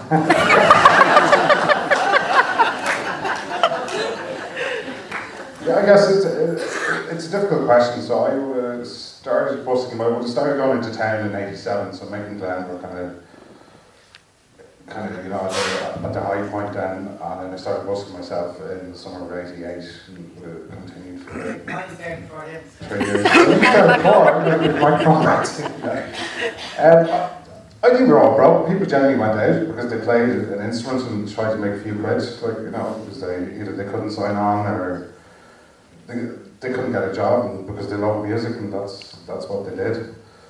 Um, and I remember really, you know, in '88, uh, I think Mick and Glen were kind of the high kings of busking almost. You know, there was all, they were already mythical figures and legends. You know, uh, in their own world. But I remember going back to Harvard Street, meeting everyone there in the flat there, and you know, had one in with them. Would make several times. Mick was always a gent. Uh, will always be remembered. We'll always miss him. Um, and the, the film's kind of a, a beautiful touch point of his life, and hopefully it'll be of interest to many people out there and inspire many other musicians. On a different note, just for the, the filmmakers themselves, I have a question just about the archive footage. Because I know that RTE, for example, would have had several performances that Mary Jane's did, and I know there's, there's other things out there. So I'm just wondering what's the status of that, or did you run into difficulties? Uh, RTE is expensive. There's loads of stuff there, like, but you know, we, we it was a self-funded documentary, so we, we the only uh, yeah we, we couldn't afford a lot of stuff. But, al- but also we had, um, if we really wanted it, we would have put our hands in our pockets. So we had templates of some of the footage just to try it in the documentary. And um, along with that, and say the Guinness ad, like we never hit the hurdle of having to stump up an extra 10 grand or whatever because it didn't fit. It was always the Bosnia footage, the Grafton Street footage. It was all the organic stuff really fit. I think at a certain point, you don't make the movie anymore. It tells you what goes into it. And this was certainly a film that kind of, it, you know, it, it called out for certain things. And as I said, the more organic footage definitely fit in. And whereas little bits of, say, I don't know, Mick on Lergos just felt really from some a, a different film that just crept in. So um, although there was budgetary issues, again, if we really wanted like the TV tree thing, that was the one thing we tried removing. Uh, we did a special effects montage, and it just no, we got to go like that's got to go in. So that's again, that's needed to be in the film, so it was. Thank you. So you think unless has anyone else got any pressing things, ladies down the back, and then we'll uh, we'll wrap it up for for the Q and A.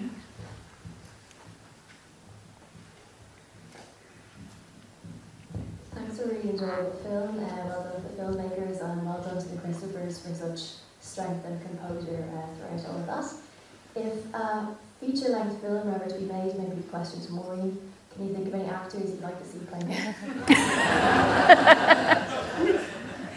Well, if he was answering that question, he'd say there was nobody good enough. um, God, I really don't know.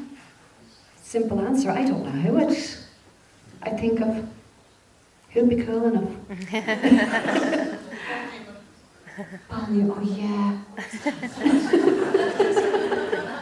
Somebody said here Paul Newman, if you didn't hear, yeah. In another lifetime. Elvis would be mixed. Well, Elvis would be, absolutely, yeah, you're right. Our uncle.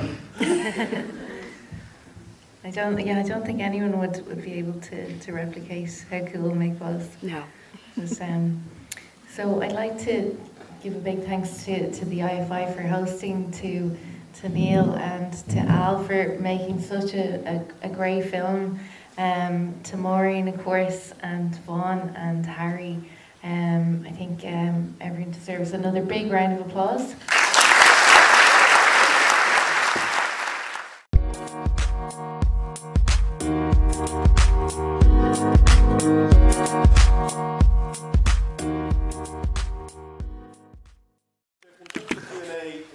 Seascapes, Fergal Keane, director of the wonderful film Journey to the Edge, Peter Kelly, and the unstoppable Enda O'Coineen.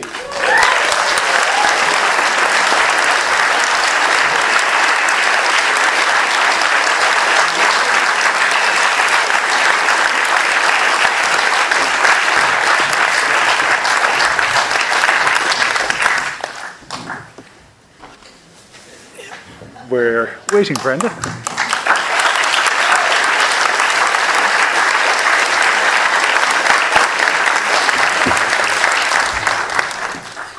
Congratulations. Thank you. Thank you, Peter. So I actually, and myself and Enda have a little bit of history because he made me go out to New Zealand uh, when he was restarting the race, and I spent a wonderful week out there. Met all the French crew you were with at the time, the wonderful job they did, and it's really great to be here and to see the culmination of everything that you achieved. 124 days? Yeah. The I, Peter, I got to ask you some questions first, but the actual movie, where did the, um, the footage come from? Well, the interesting thing, of course, about the footage is that uh, Enda was on a boat on his own, and he had a few video cameras with him.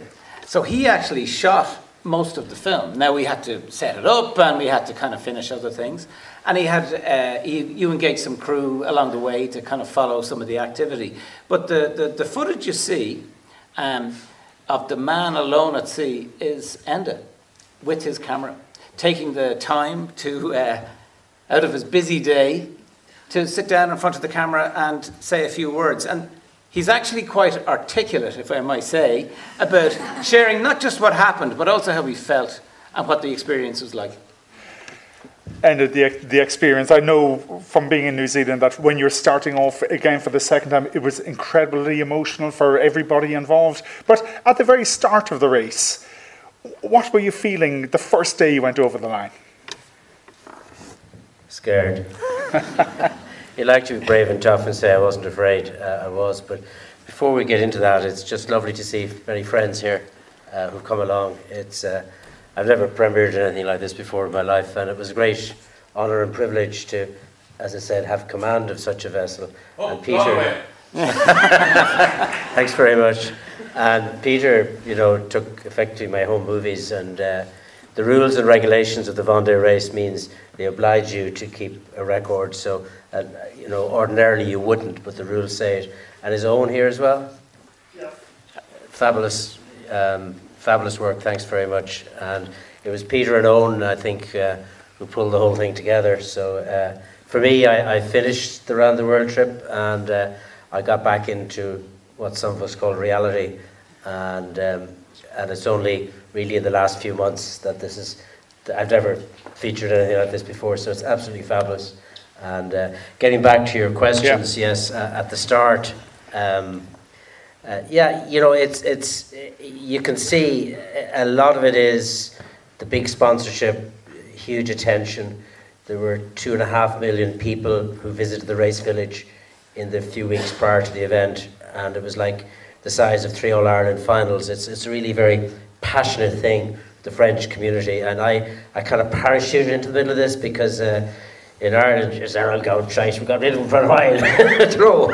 We're not. It's just not our, our sport. But, but in France, it's it's a passion. So so I, I parachuted into the middle of that, which you know guide my stage in life uh, to be with, um, you know, I suppose like your soccer players are or your rugby players. It, this this was, you know, the elite of the sport, and this was a dream. Uh, I'd always admired, and somebody in my life shouldn't do what I did, and, and to arrive in the middle of that. So you have this incredible attention. You are like the goldfish in the proverbial bowl, and then Solo suddenly, sailing is one of the biggest sports in France. yeah, and then suddenly after that you're totally on your own. Mm. I mean, you cannot get any more extreme. You're on your own. If something goes wrong, you have to fix it yourself. And, and, and the guys who do this, I've been in awe of them. I mean, it's, it's, it's almost masochistic, but, but the, the elation, though, when you do stuff and, and the, the, the enormity of the ocean and all of that. So, so it was just, just amazing, but, but kind of scary at the same time. And there, are- it seemed to me there are two real challenges you face. One is physical, and the second is emotional, because the sail area on that boat is much, much bigger than this room. Uh, so, for physically, for you to get up and down those sails, you spoke about dropping down the mainsail. It's a huge job.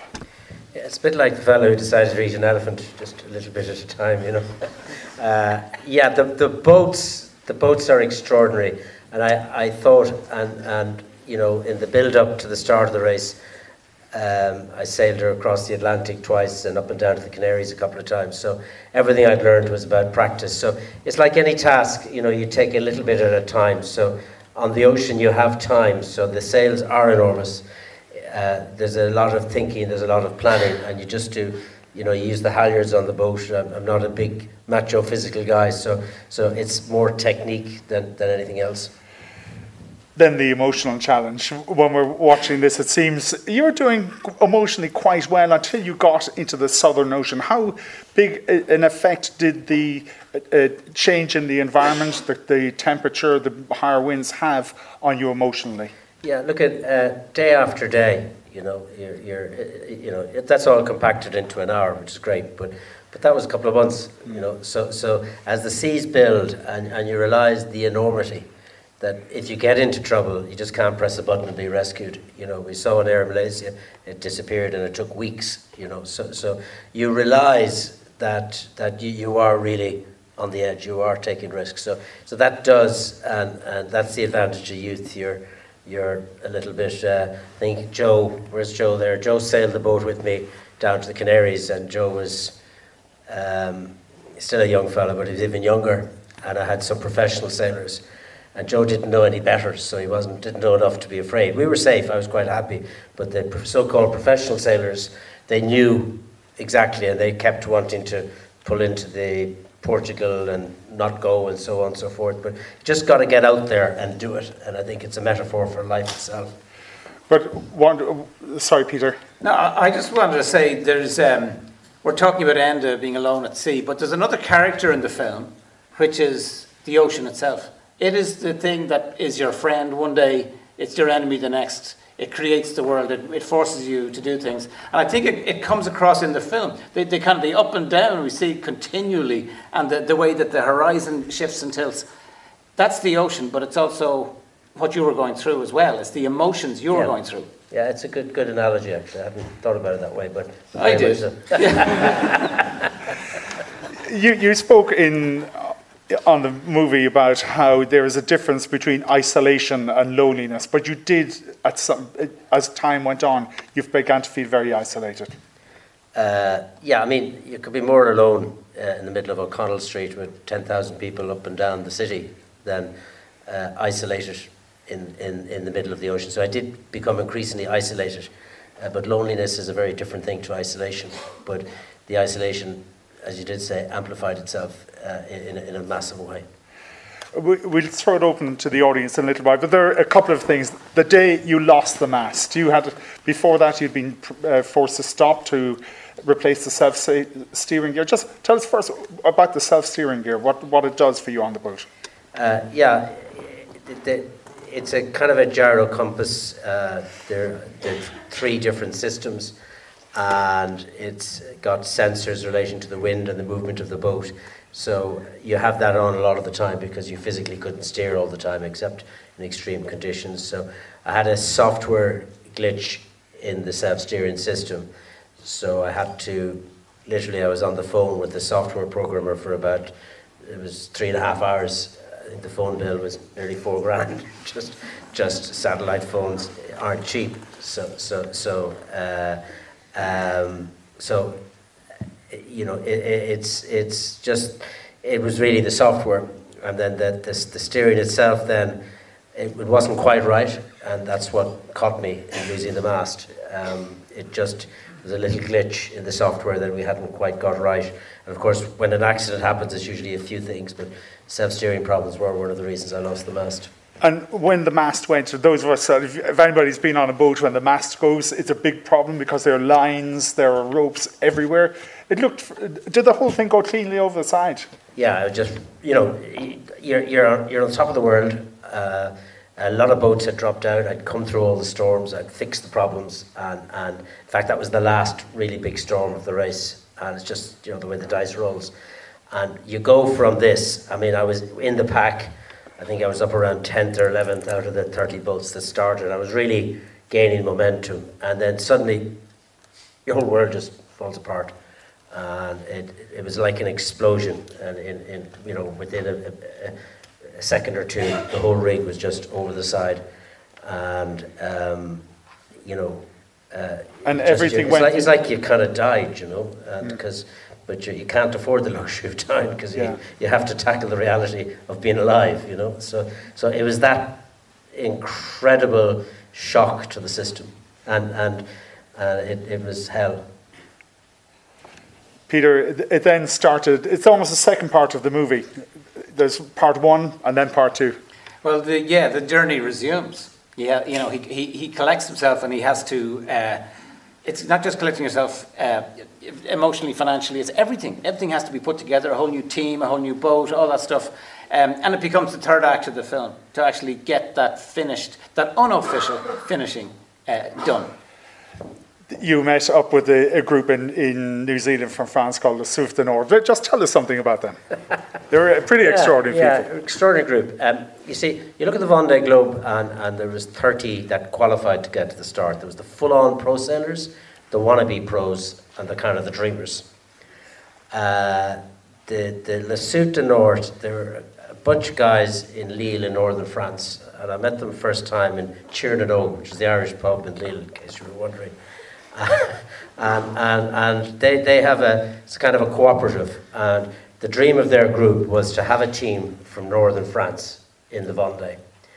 And they were going good old Thomas Ruyant, he's an up and coming young professional uh, French sailor. And uh, their boat, um, they hit a whale, uh, they think.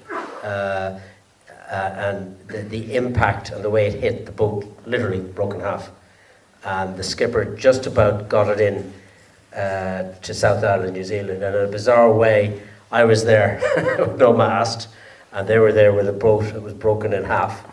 And they had a mast, I had no mast. To me, it was love at first sight. I wanted their mast. Um, but, but I wanted their mast. Uh, I needed to fix the boat.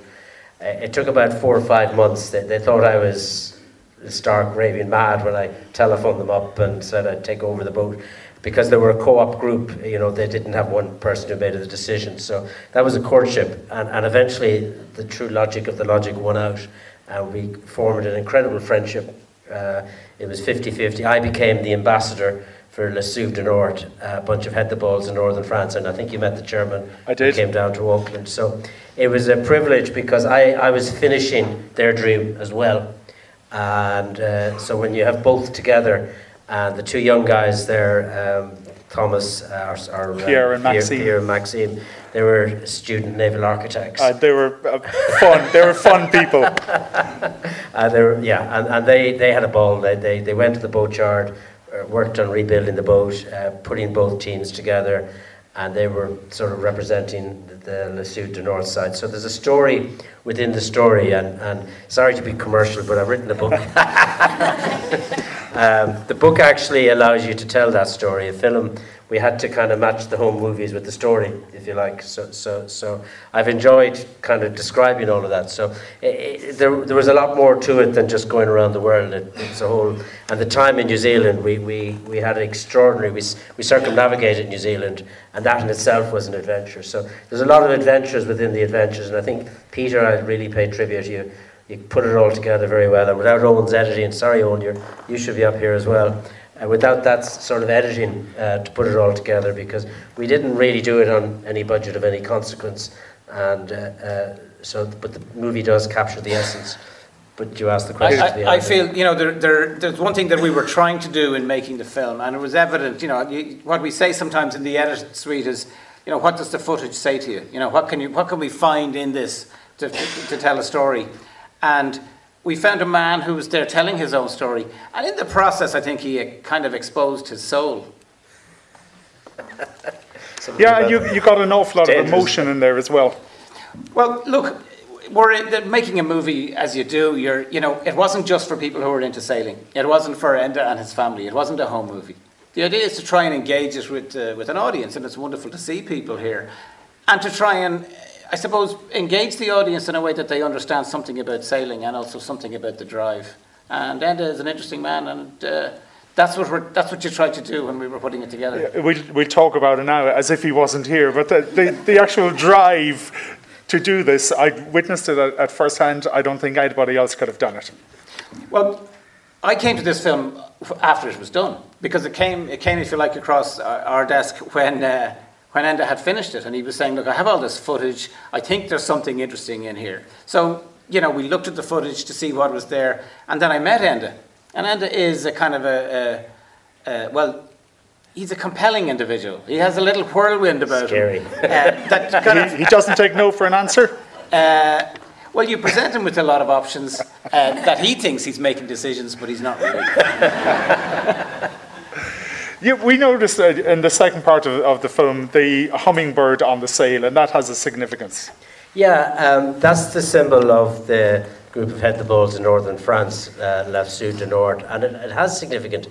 Uh, the hummingbird, um, the legend has it, there was a forest fire uh, in, in, uh, in Brazil, in the Amazon, and a flock of hummingbirds decided they were going to put out the fire, so they would fly over to the ocean, dip down and take water up in their beaks and fly over and drop it on the fire. And, and the, the whole theme of the organisation was, well, I don't think they have much chance putting the fire out, but if everybody does a little bit, and that was the whole, it, it's a community organisation that, that believes in helping people and that sort of thing, and, and this was a community sort of effort, if you like. So the, the hummingbird has tremendous uh, significance for them. And the work that those two guys did on the boat, Pierre and Maxime, as you mentioned, the boat was practically falling apart and they glued it back together again. Yeah, well, more than sellotape. Yeah. yeah, absolutely. Where is the, the, the boat is still going? Where is she now? Well, you know, th- this is a this is it's different to club sailing. This this boat is a Formula One of the ocean, and uh, I'm not one to hang around in the sense I did it. Uh, Joan Mulloy, uh, young Irish sailor who wants to do the next Vendée, she sailed the boat for a few months, and we did some regattas. It was giving her a start, but it sold.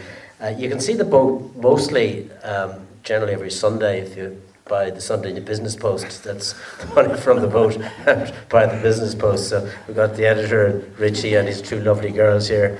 Um, the, probably the youngest in the audience. You managed to get through it all, girls, did you? You were great. so that's where the boat is. You see it in Ireland on the newsstands every Sunday. It's called the Sunday Business Post. okay. Peter, what's the future for this movie? Uh, well, the short answer is let's see. The long answer is that we've lots of ideas about where we might bring it and try, uh, try and uh, engage it with particular audiences around the world that have an interest and a fascination with sailing. Um, and we're looking at some of the sports channels as well. So it's that, it's that, uh, that kind of thing. But I, th- I think Enda also has an opportunity to use the film um, to promote some of his uh, altruistic activities, right? The- The Atlantic Youth Yeah, Trust and that the- kind of the thing. Atlantic Youth Yeah, just tell is- us. Yeah, yeah. the Atlantic Youth Trust is something that Yeah. really should be mentioned. Yeah, uh, I was always in trouble as a kid a bit, and you could argue I'm still in trouble, but I went away on boats, and, and the Atlantic Youth Trust, his mission is to connect young people with the ocean and adventure. And uh, we had the Asgard some years ago, which was lost, so we're, we're very actively trying to get that budget back and get a flagship youth development vessel. So, you know, uh, the ocean has given me a lot, adventure has given me a lot, so it's nice to have the opportunity to put something back in. So it'll. Um, already I've had some speaking engagement requests because when I finished this round the world thing, I just came home. That was it, and it's only the the film that Peter's done and the book has resurrected the whole thing. So we'll use that as a platform to promote the the mission of the charity. Now we're going to see does anybody in the audience have any questions or remarks? We have a microphone going on, so if you wait until the microphone comes to you, This- Can I ask a question? I don't Okay. need a microphone. No, you actually do because people at the back won't hear you. So we're down here. This gentleman in the blue hat, right in the middle. And uh, two words fearless and awesome. Uh, the fearless one, I remember waving goodbye to you in Dundee Harbour in a rubber dinghy. When was it? 35 years ago. Prehistoric times. That was fearless, but today was awesome. That is absolutely stunning. Could I ask you just a, a technical question about how you stay in control? Everybody needs sleep. In prisoner war camps, when they're torturing people, they deprive them of sleep. When you're alone, there's no crew member to wake you up. What's the routine? Do you set an alarm clock? How long were your sleep periods? I mean, how much sleep did you get? Well, I quite a good routine. Des, thanks for the words. We, we go back a while. And it's a lot of good friends here. Uh, I can't name everybody, but it's lovely to see friends here. It mean, means a lot. No, generally, Des, I, I would, you know, when the sun went down, I'd uh, take off my oilskins, uh, put on my pajamas, and have a glass of milk, and put the cat out, and uh, go to bed. and wake up in the morning. I hope I was still there. Sorry, no, no, not quite. No, um, the French sailors actually, the French sailors train. Uh, were capable in our mind. Uh, eh, they, they would literally, for months beforehand, uh, put an alarm clock on every half an hour, get up for 20 minutes, and go down. The mind does adjust, uh, you know. So invariably, you would cut up. You'd be up for 20 minutes, down for 20 minutes, um, and you would, uh, you, you know, you, you, do adjust. In, in the periods where it was calm or you're away from shipping lanes, you would get a couple of hours sleep. In the, I would have a little alarm clock on, on the, it was quite a sophisticated clock actually, it was a built-in alarm like an egg timer that, that you would, because you would get tired. Um, and the, the whole other part of, of it is, uh, you know, the best way to explain it, though, I've never had a baby, I've never been a woman, to the best of my knowledge, my previous reincarnations, but a woman with a child will, child will sleep normally. And if the child, if there's a difference in the sleep pattern, something happens, you'll be up like a shot. A boat is like a finely tuned musical instrument that if, if there's something amiss, because they're incredibly noisy. This is a carbon Kevlar ocean racing machine, but everything has a poetry about it, the motion of the waves. And that's, if there's something different, you're up like a shot. Sure. You, you, you've, develop this extra sensitivity to it, and, and that's the skill set of the professional ocean sailor. And, uh, but, but, but, but that is that, that whole sleep deprivation, you know, you learn to manage that, and there's a whole skill set in doing that. We have a question for a gentleman over here. And uh, I'm Ulton Mackin. Oh, hi, Ulton. Nice to see you. Yeah, I nice to see remember you. interviewing you when you came back from the Atlantic, having rowed across the Atlantic like a madman that you were.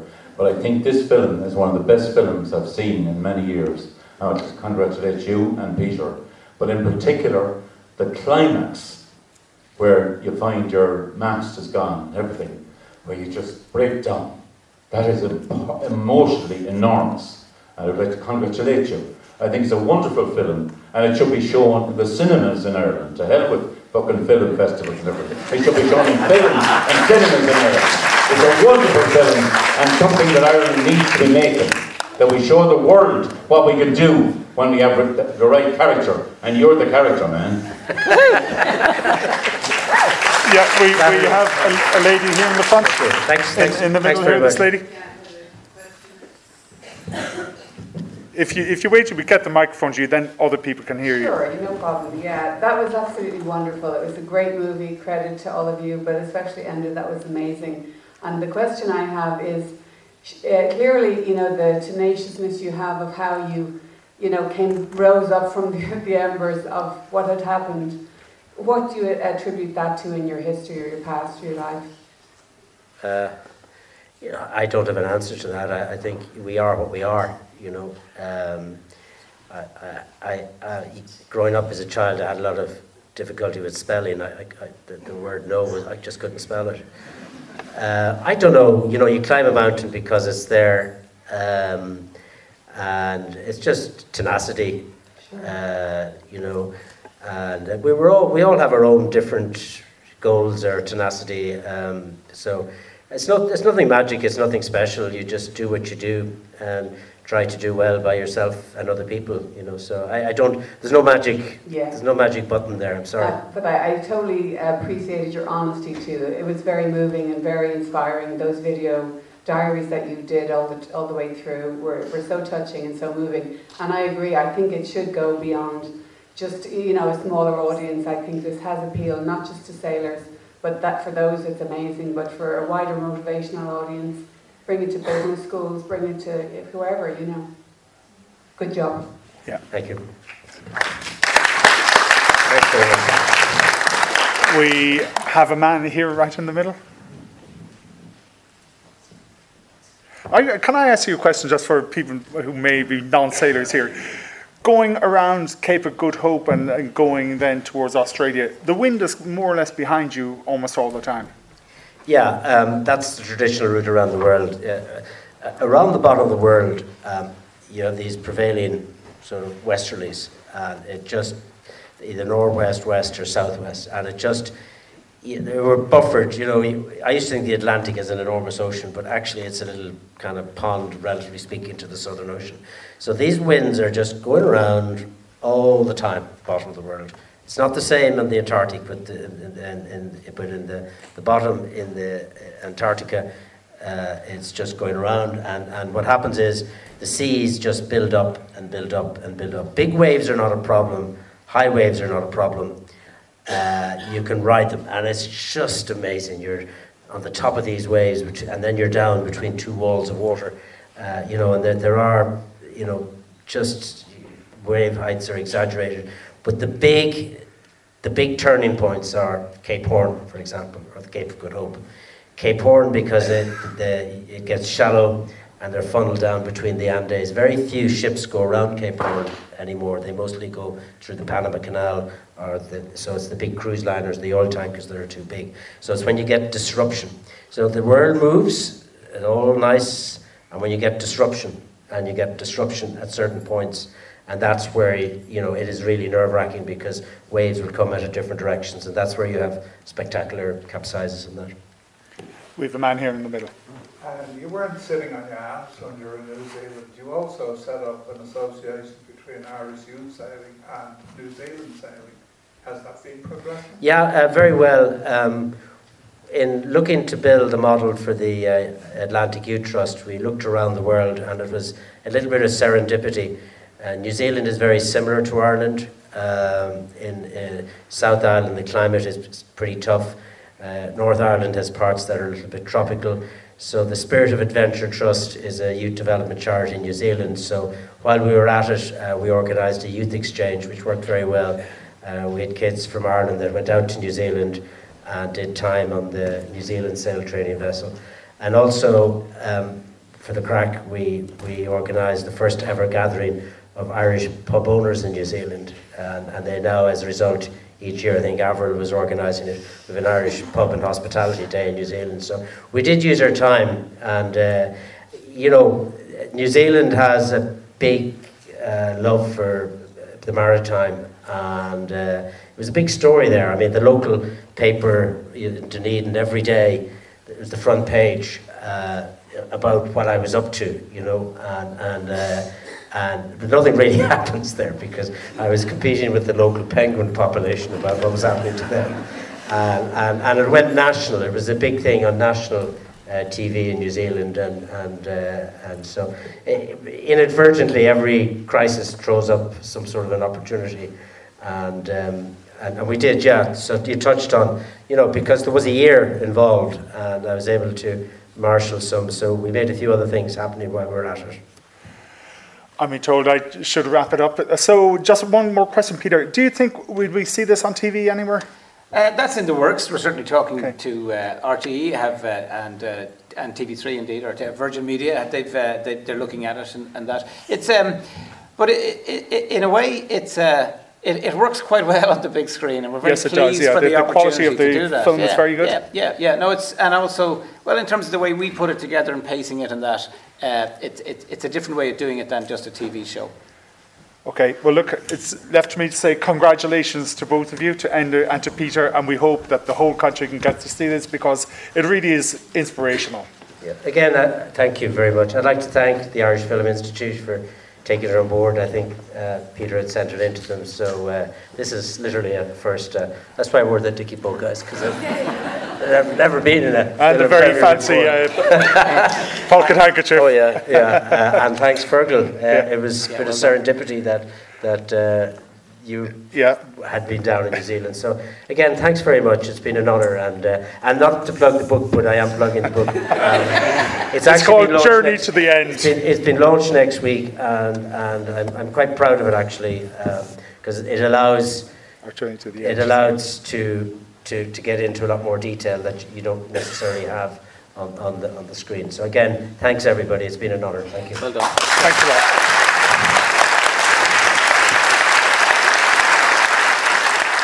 Uh, finished.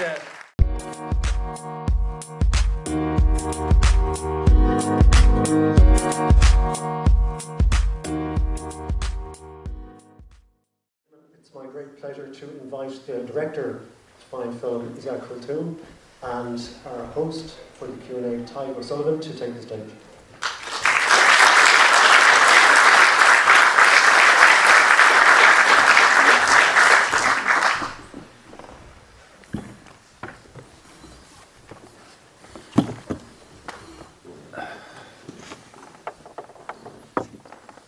Thank you very much.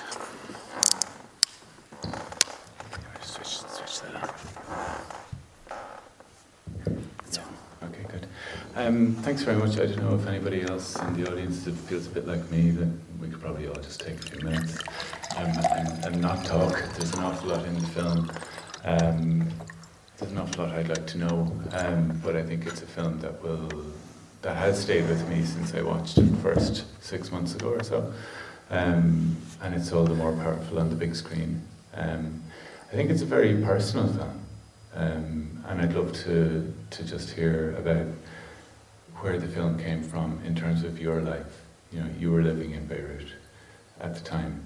Where did you come from, and what prompted you to? What what made you think about making this film?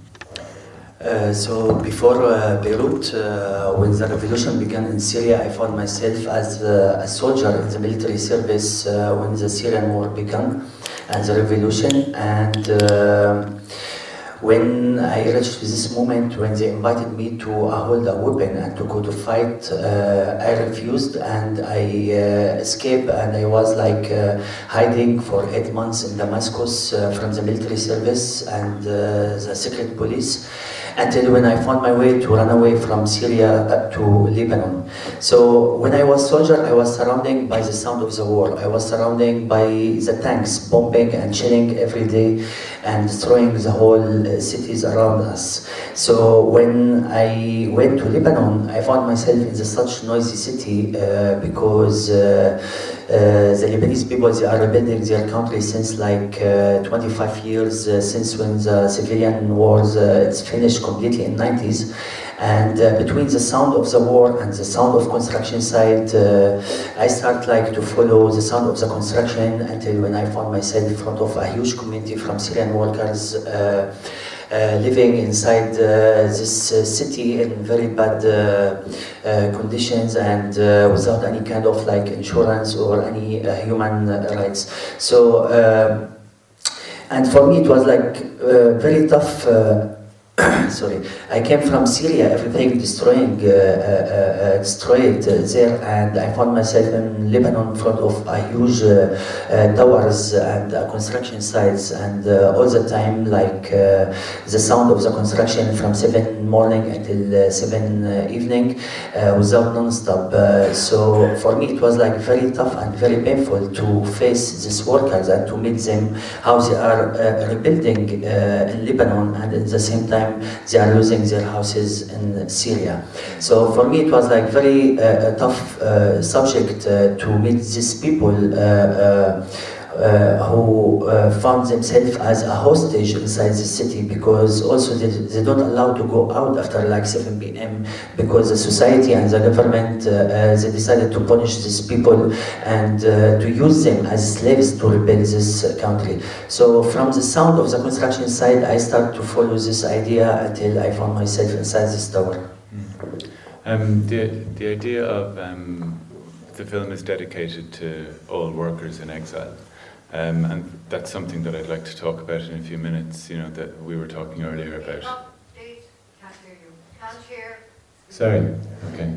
Um, what was the thing? Um, the film is dedicated to uh, all workers in exile, and that's something that I'd like to come back to in a few minutes, maybe. Um, but just from what you're saying, is that you had come from Homs um, and the sound of Syria. Uh, you were reminded of the sound of Syria by the sound of Beirut. Um, I mean, it's a very much a film about memory, you know, and the, the, the role that the senses play in the memory. Um, you know, that the sound of Beirut reminded you of Syria, but also the name of the film is Taste of Cement, and taste and smell are always those the senses that evoke memory. You told me outside earlier that in Japan the film is called Memory of Cement. Exactly. Um, did you? Was this your starting point to, to make a film that, about memory? Um, after like uh, during my research uh, for Taste of Cement, uh, we spent like so we spent like uh, one half year waiting our permission to enter inside this building because nobody gave us this permission because nobody interested to invite you with your camera to record what's going on inside the construction site and to show how these people they uh, uh, are like uh, uh, the system using them as slaves completely inside this uh, construction site. So for me it was like. um, I'm, uh, I was front of uh, people, very young faces. Uh, they tried to escape from Syria and to run away under bombing to just to find a shelter or to find a, a place to survive and to continue. So they found themselves inside these conditions and inside this city. And 90% from these people, they're uh, fathers they was like uh, as a workers in Lebanon because as you know like uh, in 90s when the civilian war uh, is finished they invited the Syrian workers to Lebanon to uh, rebuild the country. And uh, the first generation they spent like 15 years working inside these construction sites in Lebanon to collect a little bit money and to come back to Syria to build his house and to build his family until when the Syri- when when the Syrian war began and his house destroyed completely and his family uh, under the house full of cement. Because the title is called Taste of Cement because for me it was like uh, very tough to uh, talk about it uh, because the Syrian was they tested their houses and for me it was like very uh, painful when I'm looking for this footage uh, during the newspaper, the news TV or the social media every day to look how these people full of cement and it means like they tested their memories and their houses and everything like uh, you can imagine your house collapsed and uh, uh, you are now testing your house. So for me it was like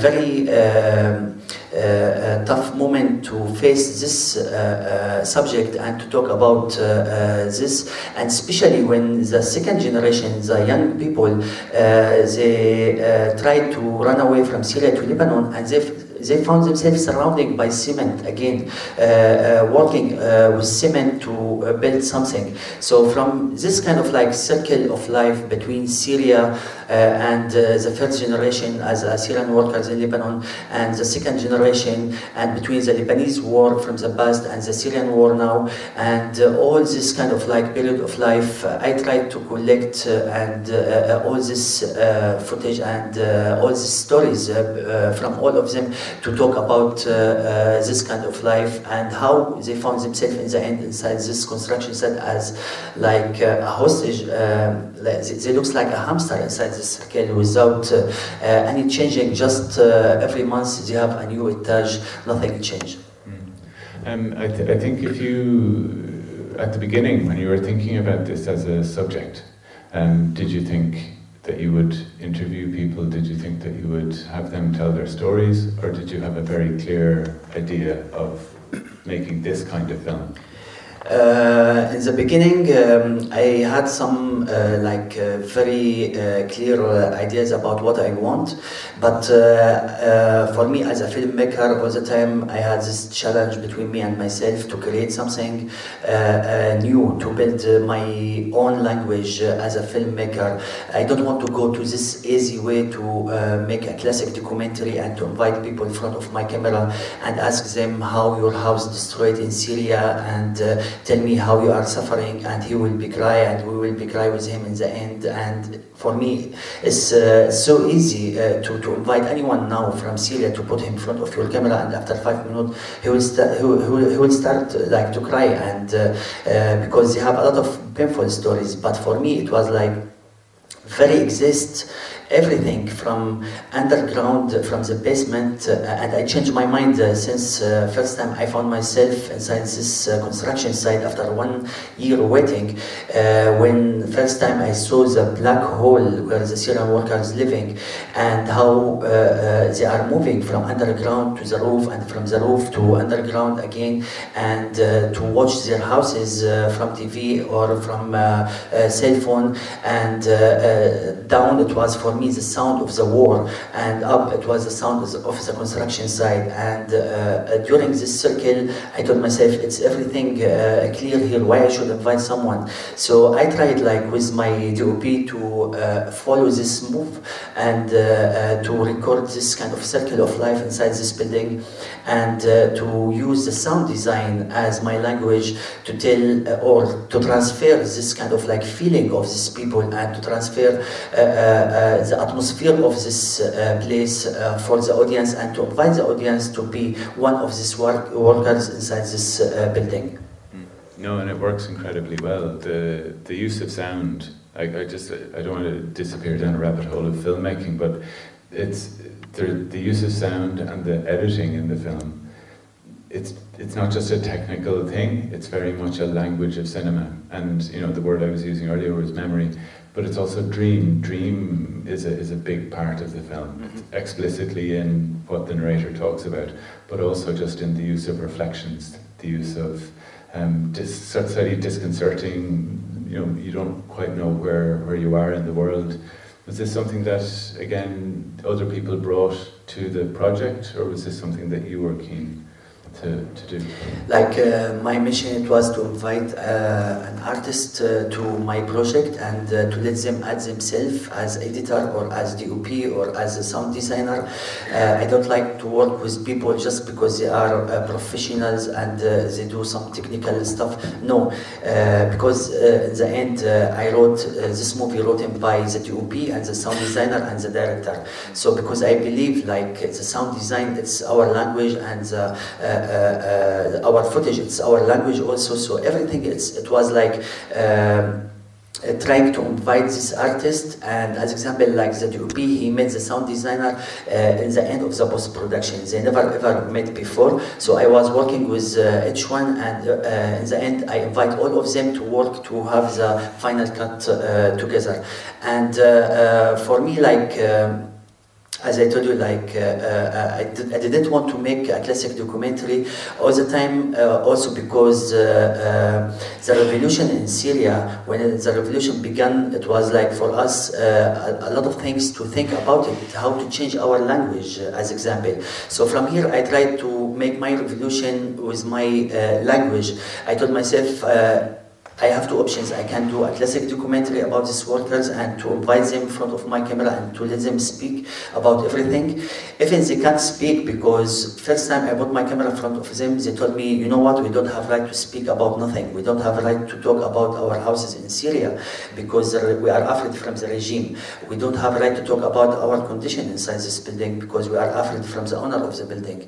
And we don't have right to go out after 7 p.m. because the society and the government, they are punishing us. And uh, uh, for me, I was like standing in front of a mute uh, community completely. They don't have right to express themselves and they're painful. So from here also it was give me a lot of power to use the silent as like as my language inside this movie and to create something from this silent uh, uh, to uh, go directly inside these workers and to have to have this feeling how they are like uh, uh, living inside this kind of like conditions life and uh, how they are remembering their moments when they was in Syria and they was under the bombing and how they reach here. So I tried like to collect a lot of stories from them and in the end I tried to make my fiction voiceover from all all these stories and especially like the idea about the wallpaper uh, because one time I found myself uh, front of uh, one of these workers when he was standing on the roof and uh, I asked him like uh, please can you tell me which relation between you and this view you are every morning uh, since like uh, three years uh, uh, standing uh, front of this beautiful uh, view. And he told me you know what? After a while after three years standing every morning in front of this view it's became just like a wallpaper because I don't have right to walk inside this reality. So I tried to transfer this idea like how the reality became like just as a wallpaper in front of these people.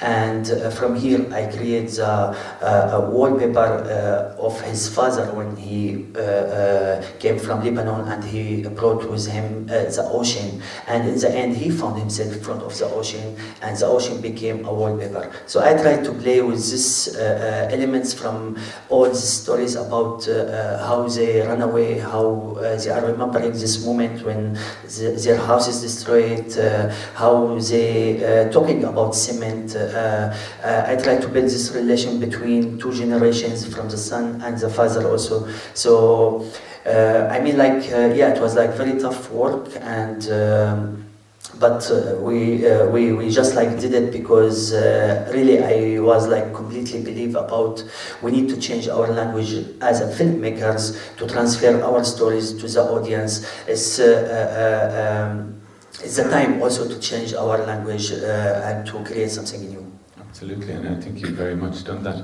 Um, have you stayed in touch with the, the men working? Uh, Some of them, because uh, this uh, uh, tower is finished, and when the project is finished, they are moving to another project to start from zero, and uh, uh, they are not uh, like uh, moving together. So some workers here and here and here. So some of them still in contact. We use Facebook to talk, uh, and uh, I'm still waiting this moment to. This is my one one of my dream to screen this movie in Lebanon and to invite the workers to watch it. Yeah, no, that was my next question. There was uh, in the credits. There's mention of um, the Dubai film. Dubai and uh, Doha. Doha. Yeah. Yeah, and like Doha in Qatar, um, famously, there are a lot of workers in exile working in Doha, especially with the World Cup coming up. Um, is this something that you would like to, to bring this image, you know, the, the ideas of the film to places such as Doha? And, you Exactly. Uh, uh, know, because, you know, But I know like uh, this uh, it was one of my surprise like from Doha Film Institute because uh, when I applied for Doha Film Institute I told myself maybe they are not supporting me because this topic and this subject is talking about what's going on in Doha also. It's the same situation how they are treating the workers how they are like and especially I heard about like more than 4,000 workers they uh, died during uh, uh, last mission in Doha so um, uh, I was like uh, very surprised when they told me completely we are supporting you because I believe uh, there is people inside Doha or anywhere like uh, uh, they are trying to change something uh, inside their societies. And like we had like many screening for Taste of Cement in Doha and we invited the audience to talk about it. And all the time like people after the movie they start to tell me, uh, you know what, uh, it's my first time walking inside my city, and when I'm crossing front any construction site, I start to think about what's going on inside. So this is very important to uh, uh, invite the audience to let them uh, thinking about uh, what's going on inside this uh, uh, work or how the workers they are like uh, uh, uh, living or uh, working in which conditions. So this it was like in Beirut, the same reaction from the Lebanese people. Uh, they told me also we start to think about what's going on inside the construction site when we are crossing in front of, and also in Doha. And this is such important for me to to uh, screen this movie and this kind of movies. Where is the problem, like in Doha or in uh, Beirut? But I think, and, and it's an incredibly powerful and important thing to do, but I think uh, that what's happening in Doha and happening in Beirut, you know, it's, it's something that's coming and it's spreading around the world. You know, we talked about Japan earlier, but it seems to me that you've two, we have two things, two very important things happening in the world. One is the stripping of rights, the taking away of rights from people who end up kind of stateless. And secondly, you have um, the need for extremely cheap labour. And these two things we often talk about as being totally separate, but one very much feeds the other. And I think that that's the importance of, of films like this, is to point out the connections between what seem to be separate you know, and distinct um, actions in the, in the modern world. You know, and I think that's, that's the power of this work. Um, I want to, I know we have, don't have an infinite amount of time, so um, there is a roving mic. Is, is there anybody got any questions in the audience? There's one right at the back.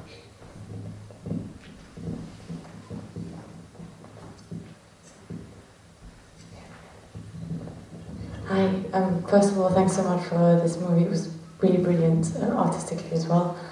Um, I just had two questions. First of all, first of all, uh, what's the feeling you want us to leave with from this movie?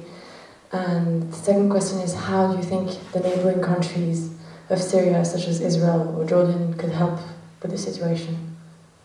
Uh, sorry, uh, second question. How, how do you think the neighboring countries of Syria could help with this situation, such as Israel or Jordan, for example? Uh, what I want uh, uh, from this movie, just like to, my job as a filmmaker, I believe like my job to transfer this subject, to put it in front of you, full of like feeling from this space, from these workers, how they are like suffering, how they are. Uh, how the system using them as slaves, and for me uh, also uh, like. It's, it's actually like uh, all the time like we had this kind of question if the art can change something from our life but uh, I believe like art without audience is it's nothing just like something on the wall you know? So it depends about everyone how he's feel about like this subject uh, about uh, uh, how the system using human being as slaves. We still like in 2019 uh, uh, using people as slaves it's kind of like since uh, 100 years or 200 years is the same way nothing changed. Like for me as example when I saw these people first time like getting out from the black hole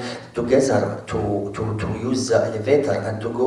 It's kind of like remind me a lot of about the slaves in the fields like working together with this kind of like metal between the legs you know? But here no metal between legs but still exists how the system using them as like a group without names without any biography without any history without any uh, human connection.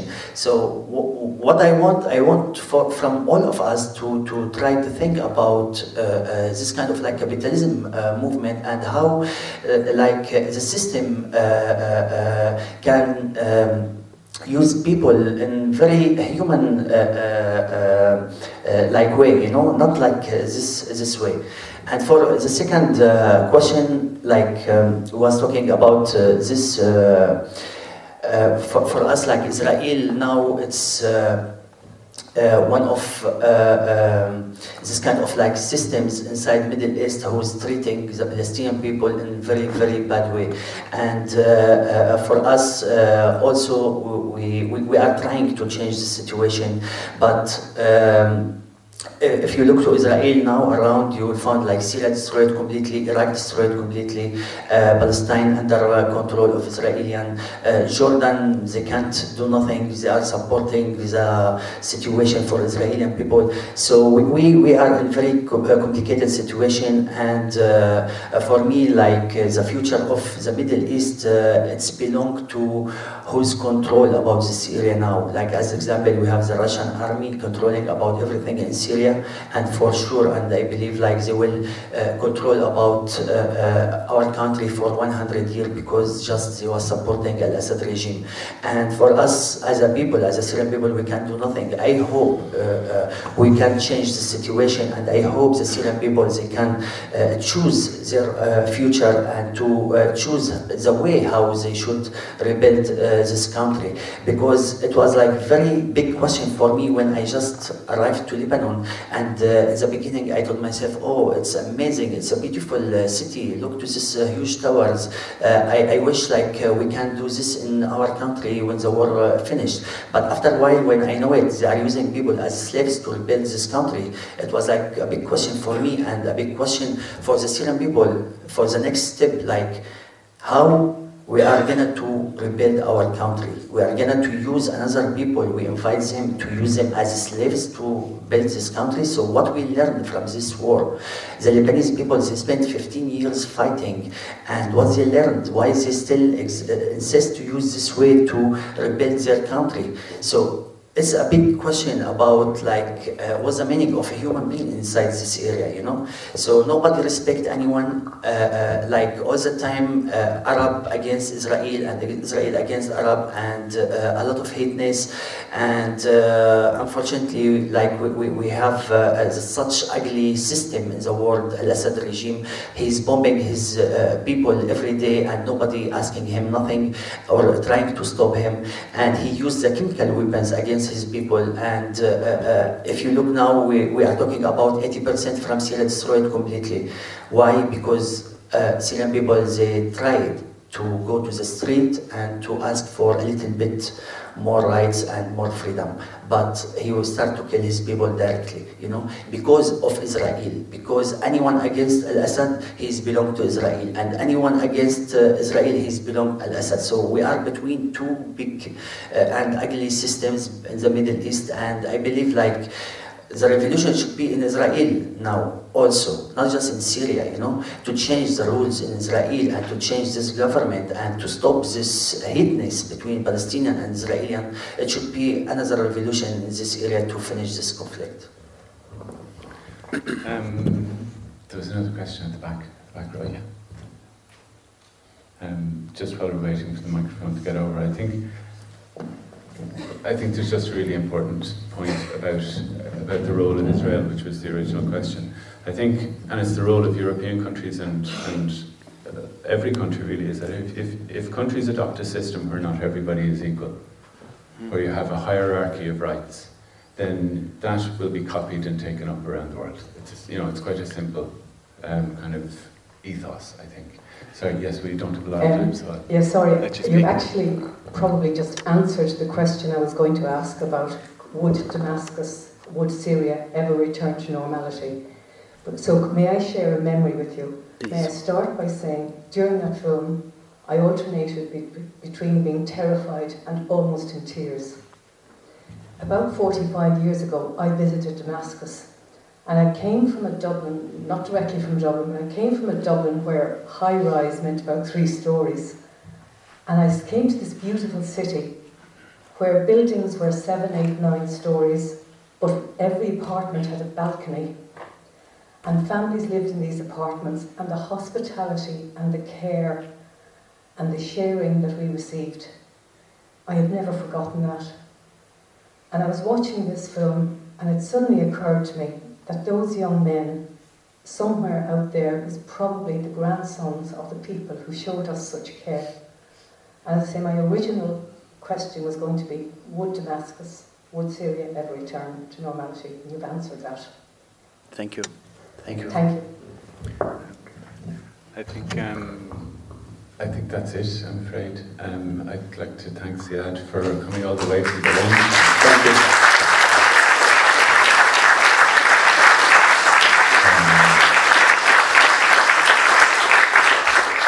And I'd, also like to thank David and Shauna and the programming team here at the IFI for putting on such a cinematic film in such a brilliantly shiny new cinema. Um, I think it's really important that we see work like this on the big screen um, in our in our main cinema in the country. Really, is there any plan if people have missed the film, if, if people's friends want to see the film, is it available, you know, on streaming services, or, or, or will it be released in this part of the world in the cinema? Like the movie, it was like uh, released in uh, Japan, uh, France, uh, Germany, uh, Croatia, and uh, we still like screening the movie everywhere almost. So um, yeah, I hope like we have chance also to release it here and to give the Irish audience a chance to, to watch it and to talk about it. Okay. In the meantime, tell your friends in Croatia, Japan, Germany to go see the film, and we'll do our best to bring it here again. Thank you very much. Thank you.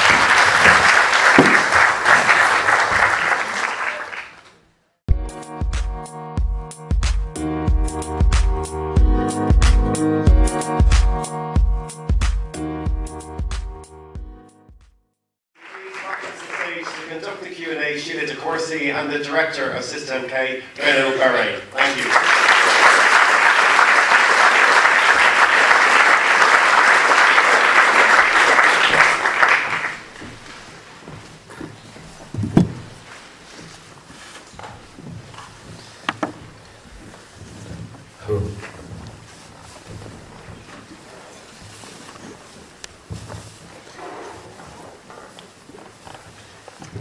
Hi, folks.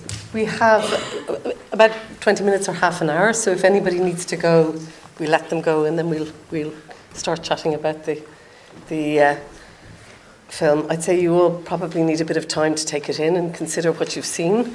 Um, what we're going to do is just have a conversation ourselves, and, and Fanny's going to help us with any translation that we need. And uh, then there is time, there will be time for questions, and we'd really appreciate them. I mean, obviously, Renaud wants to hear what people thought and answer any questions that you have about, um, about the documentary that you've just seen, which is really. I, I have to ask one question up front. Liam Farrell, he's, is he Irish? He's Irish. Yeah. Is he Irish? So is he is he a composer or? Yeah, he was part of a band in uh, in France, which was very famous, called uh, Assassin. Okay. And uh, it was yeah, it was part of a whole electro move in the in the ghetto music. In if there is any ghetto in France, but I don't. know. But, but yeah, he, he's here and um, he's he's in France from you know A long time. Yeah. Long time. And does he work with Coco? Uh, no, that's another guy who was. Uh, there- in fact, the, the score of the movie is about two bands. Coco is touring uh, around the world now Yeah. Since that film, and uh, there- you know, there's like DIY orchestra from the ghetto, and as they said in the beginning of the movie, yeah, there's a kind of a irony in what they do, and the fact that they're uh, kind of uh, uh, recycling what's left in the Congo for the population. So to them, it's like also a message. Their their own, as they say in the movie, their own instruments are a message of the global theft that's going on in the Congo. So. And how far are they travelling? I mean, where, where have they played? What kind of places? they've been. I mean, they're, they're, they're playing uh, now. They're, I guess they're in America. They've been. Yeah, they've been, Glastonbury? Yeah, they played Glastonbury, which is in America. They played Lula, Ula Palooza. Yeah, They, yeah. they played many festivals. Yeah, yeah. Yeah. And the, the soundtrack, I mean, it's, it's starting in one element because there's so much to say about it. I think everybody would agree there's so much to say about this documentary. But just uh, starting with the soundtrack, I mean, it's quite extraordinary. It's absolutely, I, I just found it a very moving one. Was it something, is it all, was it music specially composed or did you source it from different Uh, bands? yeah, it was kind of specially composed around the movie because the, the process of creation for them was, I mean, I've been producing them for four years before the movie. We were trying to do something together. And in fact, when uh, the idea of the music movie came out and they were, they were ready. And uh, so, to me, obviously, uh, the, the art scene in Kinshasa is uh, they're very representative of what's going on. I mean, people who try to uh, use what they have left and do something, whether it is music or uh, graphic arts or visual arts. And so it's very intricated with the reality of their country. And uh, yeah. Yeah. So, do you want to tell us a bit about the context? You introduced the film and said a bit about Kinshasa, but you've been in Kinshasa since the early 2000s and have spent a lot of time getting to know it from many different angles. I mean, the context for, for making this, it's, Kinshasa is in chaos. Chaos is imposed in, in to some extent, like in many countries in the world, like Arabic countries, and uh, I mean all the what we call uh, countries that are supposed to be developed, and we are imposing on them a debt. Uh, who's decided the price of the debt? When, like, for instance, Congo is irrigating the whole world with the whole world with uh, all the raw materials which is inside the country and we're stating that they have a debt. And this is something that even the population in the ghetto were not educated and there's no schooling system, as I was saying, but uh, they're very aware of the fact that there's something really weird about the fact that you should, uh, uh, I mean, you don't have. You don't have schooling system for your kids. You don't have uh, medical system, medical anything. You know, Yeah. so there's there's a big fraud around all that. And the average life expectancy is Well, it's just like yeah, it's numbers. So it's like numbers like around forty-seven. But because like in a family of six or five, you get at least two child, two children dying for you know natural causes and stuff like child that. mortality, Yeah. infant mortality. But I mean, you know, we, we're not here to cry about situation. People are just uh, very resilient and uh, what I found extraordinary is the fact that uh, uh, they live the present and uh, it's true that in Europe, in Europe we are into nostalgia or project and what about the present? And is that something that you, you in, in, when you went first to Kinshasa, you got a really strong sense yeah, of that? that's something that Yeah. really um, Resonated with you, yeah. Give me the, the envy to stay and just to because it was also answering some personal questions about what's life and stuff. Very oh, sorry. Oh, it's good, go on. you know. And so, when you went there, it, you said it, it actually saved you in many different ways. You know, you said that you found something there that you've been looking for. Yeah. Uh, yeah, I mean, in Kinshasa, you got you got music everywhere. You got you know, for in all the ghetto, people are singing, are playing the guitar, are playing, and it's like all natural. There's no, uh, you don't go to a music school or whatever. Everybody obviously create, and that's that's a true strength and a true lesson. I don't like the word lesson to the world or whatever, but it's true. I mean, we've been forgiving many of our own uh, what's inside of us, like the, the opportunity of uh, you know being ourselves and just living and and the Congo in, is sort of a caricature of uh, unfairness of everything. What you can see in the movie is very Manichaean in a sense, it's like good and evil, but in fact, maybe it's the truth. You know, you don't have to go further than that. And when you went there, first of all, was this what struck you? Was the vibrancy of the community that you met, or you know, was that in contrast with with France? Oh yeah, France. or uh, yeah, French were not very gifted in music, you know.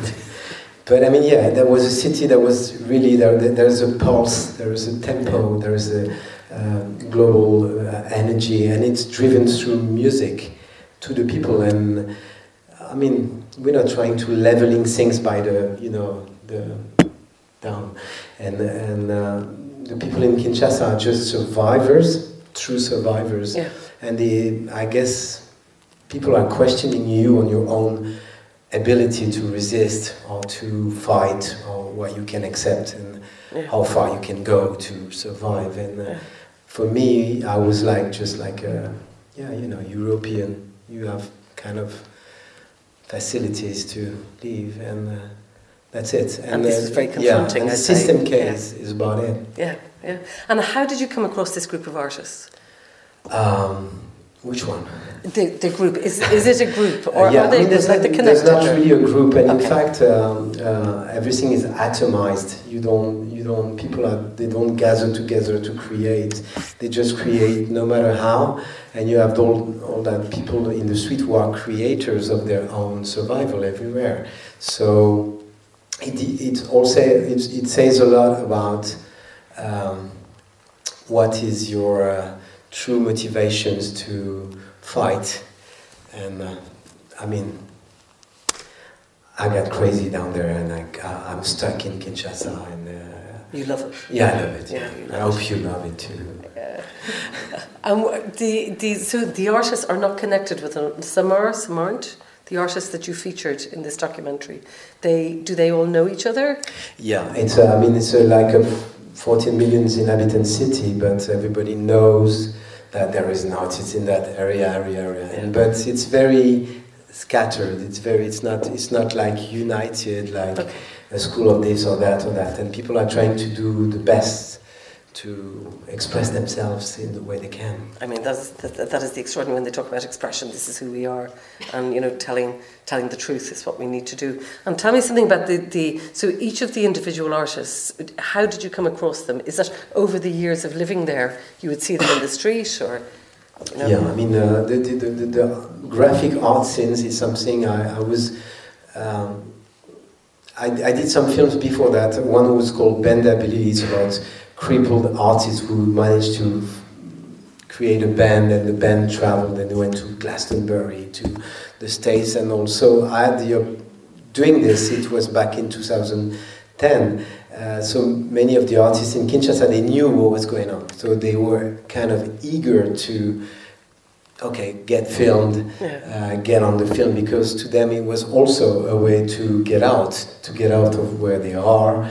And uh, you have to imagine that in Kinshasa you have no gallery, no art scene, uh, or if you have a, if you have a, a talent as a graphic artist or visual artist, you have always to go to a foreign embassy to get recognized or to get known or to travel, and then, so you have to ask permission Yeah. all the time, and um, that's the reality of the, there. I mean, in, Euro, in Europe, artists have got ways and means to get out or get famous or get known or, live uh, with, what, with, with their art. But down there, it's really something that it takes guts, it takes balls, it takes, uh, yeah, it's something we can't, I guess we can't imagine really uh, in Europe. And is there, you know, you say there's no art scene, but they have people travelled with their art? Is there art travelling, or is that, Um, or is this the way for them to travel? Or No, as you see in the film, I mean, you get this guy, Freddy Tsimba, who's kind of the curator of the film, which is like travel, but he had the opportunity to, yeah, it was back in the 90s. He was like, uh, he entered the contemporary, and I don't like the word because it doesn't say anything, in fact, but he had the opportunity to get into that world, and the idea to him was just like to leave the door open, as he says in the film. And uh, that's about solidarity, that's about many things, but otherwise, those artists, that they're gonna, you know, die uh, unknown. Yeah. And this is, this is really the, the sad part of it. so they were very open to working with you. They wanted to work with you. Yeah, it's not like even a matter of me or what I'm doing, but Yeah. yeah, they, they, they were very eager because there's no much, not many options to be visible. Yeah. Getting visible is just uh, the true um, stake in, uh, Yeah. in what they do. And was it hard to select these particular artists and leave others out, or how did you make that choice? I didn't make any choice. I mean, maybe most of some of them. I mean, there were two characters in the movie who died.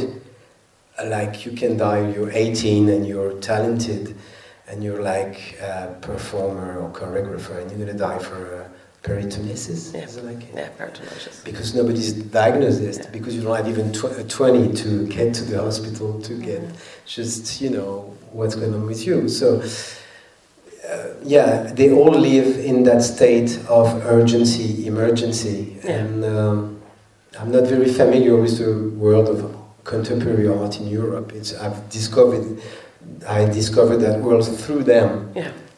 exporting what they were doing. Uh, Before that, I didn't know what was the reality.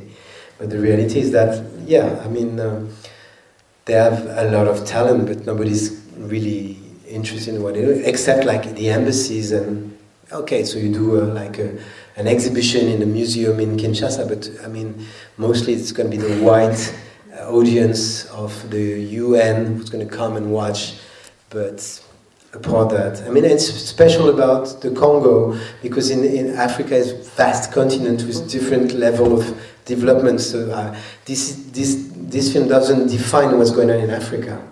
I wouldn't say that. I mean, you have different levels, and you take countries like uh, Nigeria, you take countries like uh, Angola. You have like. Um, um, people who are in a, in position to buy art and were interest, interested in art, which is not the case in Congo. All those young artists are left alone and they have to fight. And so when I came with the idea of that film, they all, I mean, many of them decided that they would do it because there was not many other options than being there. So. And will you tell them what the response has been, or is there, you know, will will this film have any impact on their lives? Do you think, or Not yet. Not yet. Not yet, because you know it's. I mean, it's like a premiere here in uh, Yeah. in Ireland, and the movie's going to be out in cinemas in uh, January. So yeah, it's it's still there's still time before they get invited or whatever. Yeah. So, but I know it's going to happen because it happened already in other films, and very. That's something I'm, I'm very. Maybe there's, if there's one thing I'm proud of is this one is uh, Yeah. we can yeah, we can we can make them visible. We can make uh, talent visible Yeah. to some extent for people who really need to be visible. Yeah. And also the thing of political art, I mean, I think that that's very, because that comes and goes in and out of fashion. And for, for them, it seemed to be intrinsic in their work. There are a couple of things. There's one, you know, it's a space where we reclaim speech, which I thought was a really interesting statement. And another one, we must not fear to surprise and shock people. Expression is our life. I mean, that's just, like, that's about deep down Yes, feeling. it's deep down. We have um, a, a cast of, um, of artists here who live from their art and who can. I mean, sometimes even re- rebel- rebellion is, is even financed. Yeah. You know, by the people. Who, you know, which, there's something a bit paradoxical about Yeah. it, and um, they don't have that opportunity ever. So maybe this film is going to open That- gates, ways. Yeah. I hope. I'm not sure. Yeah, but maybe it's going to happen. Um, the most extreme scene, I have to say, and um, we talked about this earlier, is that whole blood, you know, the blood and the the goat, the killing of the goat, which in some environments, you know, or cultural environments, is quite a difficult scene to experience. I mean, what was it like for the artists? What were they? How is how is that within Kinshasa? You know, I mean, the population is mostly uneducated and uh, they don't have the time even to criticism or being like a bit, you know, this going on because of this, this, and this, because they have like all five kids to feed and there's no money, there's no. So the artists, what I found was uh, completely striking to me is that they've got that resp- inner responsibility towards their own people. I don't know if here in Ireland people are thinking, oh, we are Irish, we are all people, and my. I don't know about that. In France, it's over. Uh, but in, in, in the Congo, the, the, those young artists, they have that inner. Uh, um, it, it- I mean, they don't have the choice. They, they want to. They want their, their population to react to what's going on in their country, to make them think. So the even the role of art. I mean, the, the yeah, you know, is, is, is, is something completely different. To us, sometimes it has to do. I mean, we all know artist friends who are just like having dire straits, doing what they do. But I mean, here they, they really want to express something and and pass messages, uh, simple messages to the population, so that the population can make it their own and react and even rebel, which is something uh, unthinkable in the Congo because uh, many uh, artists are, are being arrested. We don't see much in the movie, we saw one. Yeah. Yeah, one. Yeah. But I mean, yeah, you know, because Yeah. you, sometimes you're not here to film that. Yes, yeah, sometimes yeah. it's very difficult. But uh, yeah, I mean, saying something uh, as stupid as yeah, we've been robbed, uh, can put you in a in a real jeopardy in what your, your own life because you say, oh, we're being robbed by whom? And uh, yeah, and you, they take the guy and or the girl, and it, you don't see. I mean, he disappears, and every, Yeah, that's it. yeah, that's it. Yeah. So uh, yeah, moti- inner motivations and um, yeah, dedication to what you do. I mean, you mentioned that with the, the guy who drank the blood. I, I can't remember his name. Majestic. Majestic. Yeah, Majestic. And, and you were saying that majestic. Majestic. I can't speak French. Yeah, majestic. But you were saying that he he was ill afterwards. Yeah. Yeah, I mean, he's- but that I he mean, felt he needed to do it. The performance he did with uh, blood was uh, like pig blood that he bought in a marketplace in Kinshasa, and uh, you can imagine with the tropical weather, it got it got rotten really quick. And uh, when he does this, when he just drop and pours the, the blood in the in, in, in the do you? The ba- yeah, in the bath. Yeah. Yeah. I mean, the stench is just unbearable. I mean, who could stand it? But and he just he drinks it. He yeah. puts it in his face, in his eyes, and it's. I mean, maybe it's not the most beautiful part, piece of art you've seen in your life, but I mean, in terms of inner dedication to what you want to exp- uh, transmit to your own fellows, is extremely strong. And he got sick for about five days. He had like kind of his eyes got infected and stuff, and he was okay. He was like, yeah, it's normal. It's what I do, man. You know. So it's like, to me, it was like, yeah. So it's extremely. Yeah, you, you also have a role filming what you're filming. I mean, you say you're transmitting this idea to people, and uh, it has a sense, it has a deep sense, which I, I didn't know it existed before filming it. You know, in terms of art. Yeah. It's a big A. Yeah. No, there's no big A in that, Yeah, which is really yeah, interesting. like It's this, uh, questions.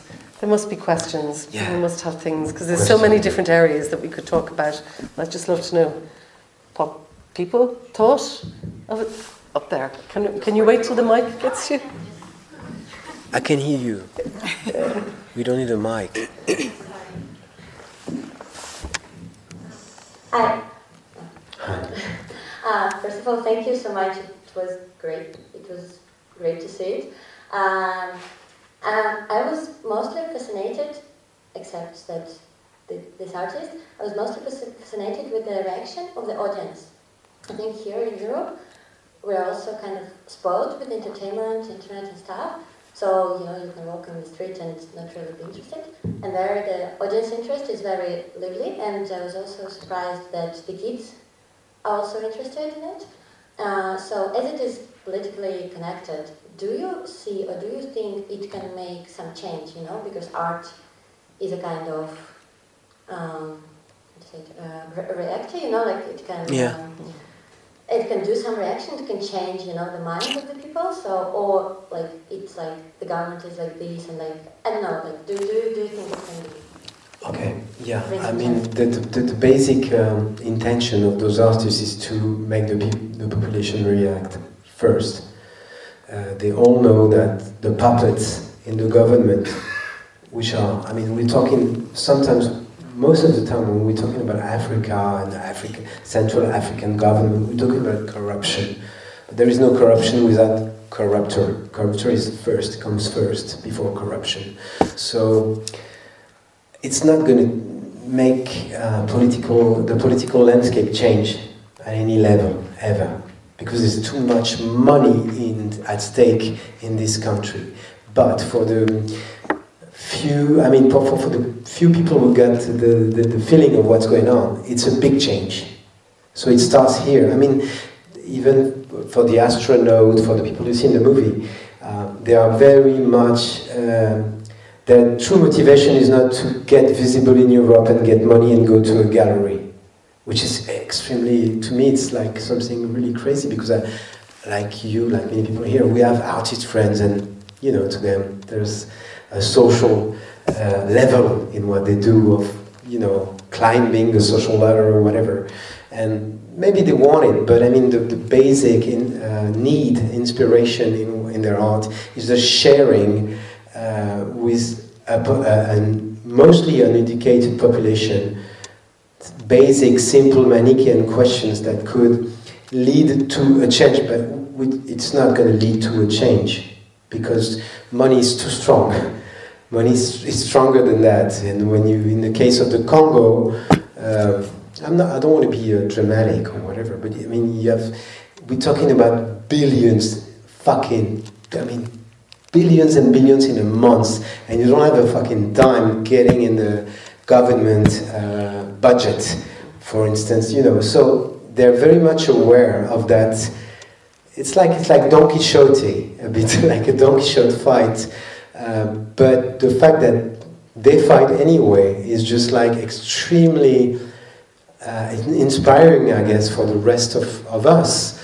Uh, whatever the fight we are fighting is, it, it, says a lot of uh, what, what is our, I mean, resilience uh, faculty to resist and to fight whatever. If, even if you know if you lose, if you're going to lose, but you do it.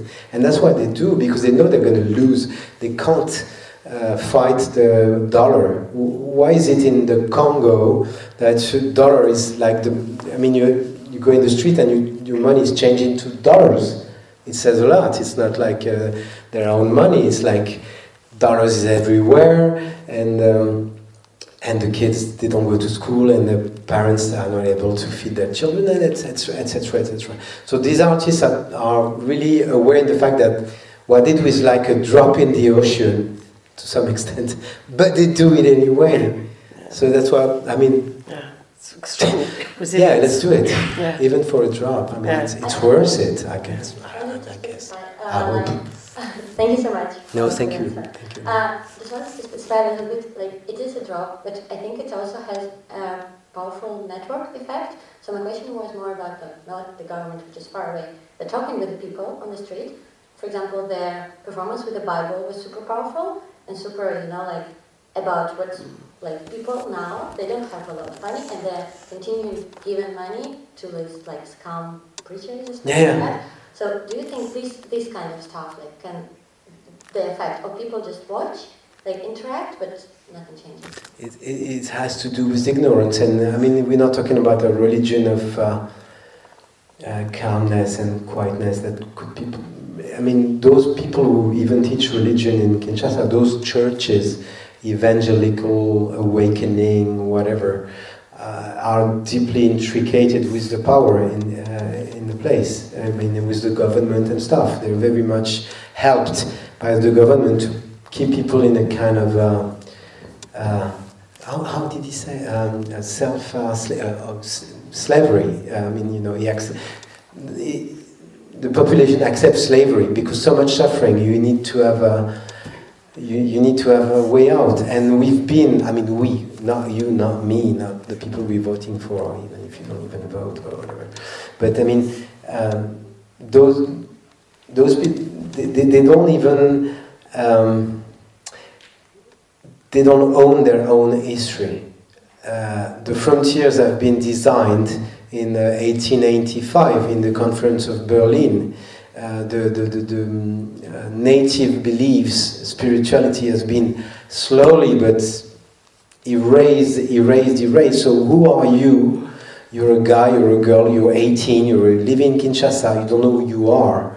And to some extent it helps uh, the, you know, the predation what's go that's going on in, in the Congo the, the identity has been erased, has been erased, I mean, intentionally to some extent, also because of the economic system which is gaining intensity and which is imposed on population who are living on different standards even a hundred years ago. If you can imagine what is the city to us Europeans, we've been, I mean, we, we, it took like 2,000 years to create democracy. I don't even know if the name has still a sense mm. today, but, but you know, that we, we created a whole system of economy around the city, around. But for, for young guys from Kinshasa, 100 years ago, they were in the forest. and they're being imposed a very brutal, very aggressive system, and all the um, the boundaries, all the um, I don't know the how do you call that les bouées, les hmm? des bouées, les, les trucs de sauvetage, les trucs. Uh, like safety boys. Yes, I've, I've been raised like like really to to make to make the you know the, the, the, the stills possible in Congo so that we can take everything. So young young generation of Congolese uh, they are they have no more identity. Identity is something that's that's been erased and it, it's being erased day by day, and uh, yeah, it also says a lot about. Uh, the, the cruelty and brutality of the systems we impose, we, no, no, you, Globally, uh, yeah. globally Yeah. imposed, and um, yeah, I mean, And but let's stay positive. No, I mean, I, I mean, so coming back. I'm, I'm sorry. Any more questions? I'm sorry. I'm sorry. I'm sorry.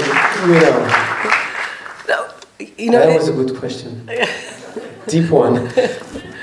Uh, And I'm not a any other specialist. questions here? Just, just yes. Can we get the mic down here? I'm just going to. It's been shown in Kinshasa.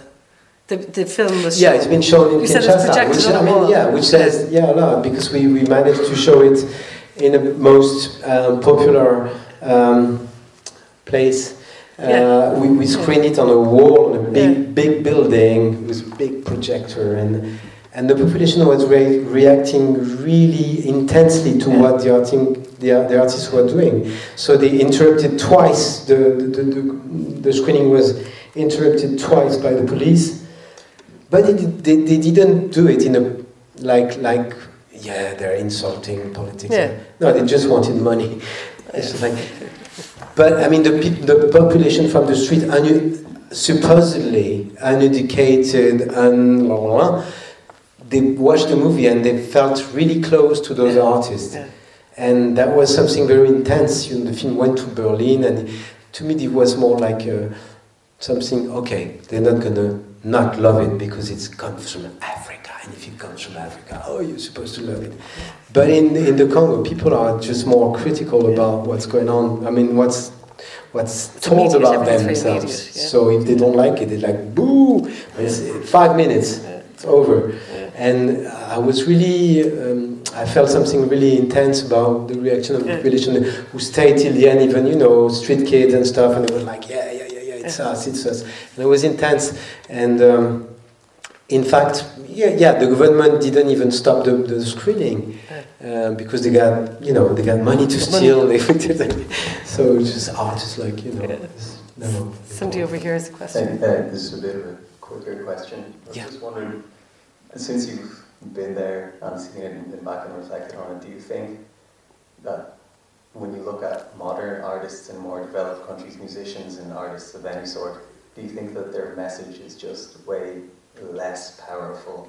Like just middle class white people talking about existential crises and all this stuff. like that, when people going Well, through this kind uh, okay, that, that, that's a question, but I'm not into that any much, in fact, because it, I guess the question you're, you're, you're asking depends on where you live and what's been your background before. Uh, so yeah, I mean, I mean, we, we, I mean, we have amazing artists here who's, who who has, you know, you questions population on, on issues, but they don't have the same background, so they can't. We can't expect from them that they should, you know, uh, be in that uh, kind of extreme uh, suffering that the people of Congo. I mean, Congo is a caricature of what's economically, not humanly or artistically or whatever, but you, economically and in terms of justice, is the worst. I mean, no, I mean, I don't know the whole world. I guess that all other places will live the same um, harshness or injustice, but I, I, it's difficult to make a comparison, you know, because you can't. Yeah, it's not the same background, not the same. Yeah, so but you, it's a.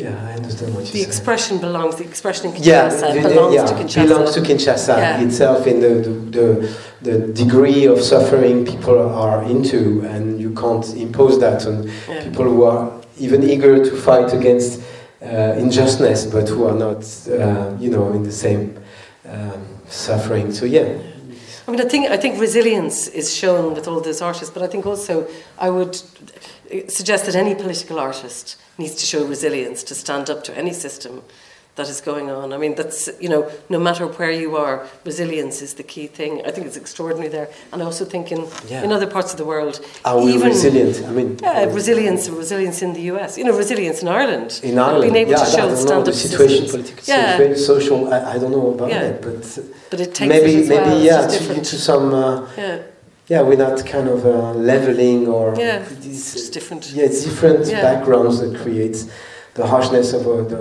I mean, you're hardcore, you're a thug, you're a, you're a fighter, or at any levels, in fact. But Yeah. uh, yeah, you refuse bullshit from the financial Yeah.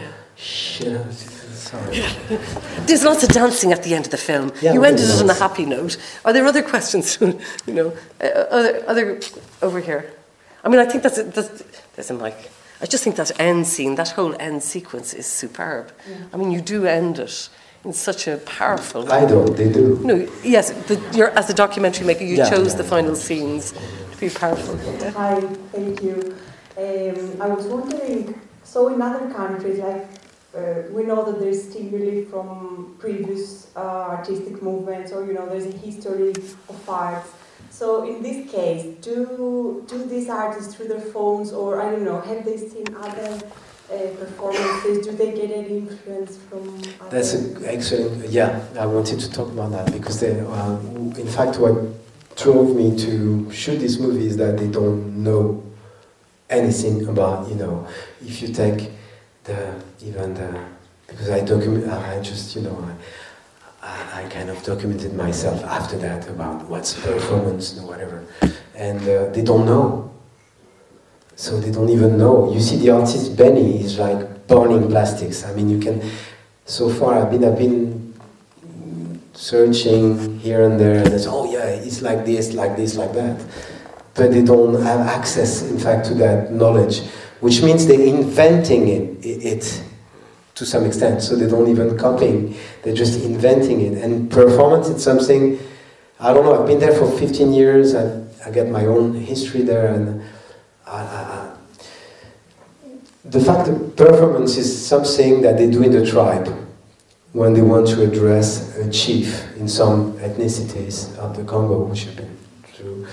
Uh, people they, they don't address directly to the chief, but they just do kind of a pantomime, comes something that has to do with yeah uh, scenography. But I mean th- th- those are European words. I mean you know uh, Occidental words, or I mean, and uh, no, the fact none of them have access to. Um, they have access to internet, but they don't.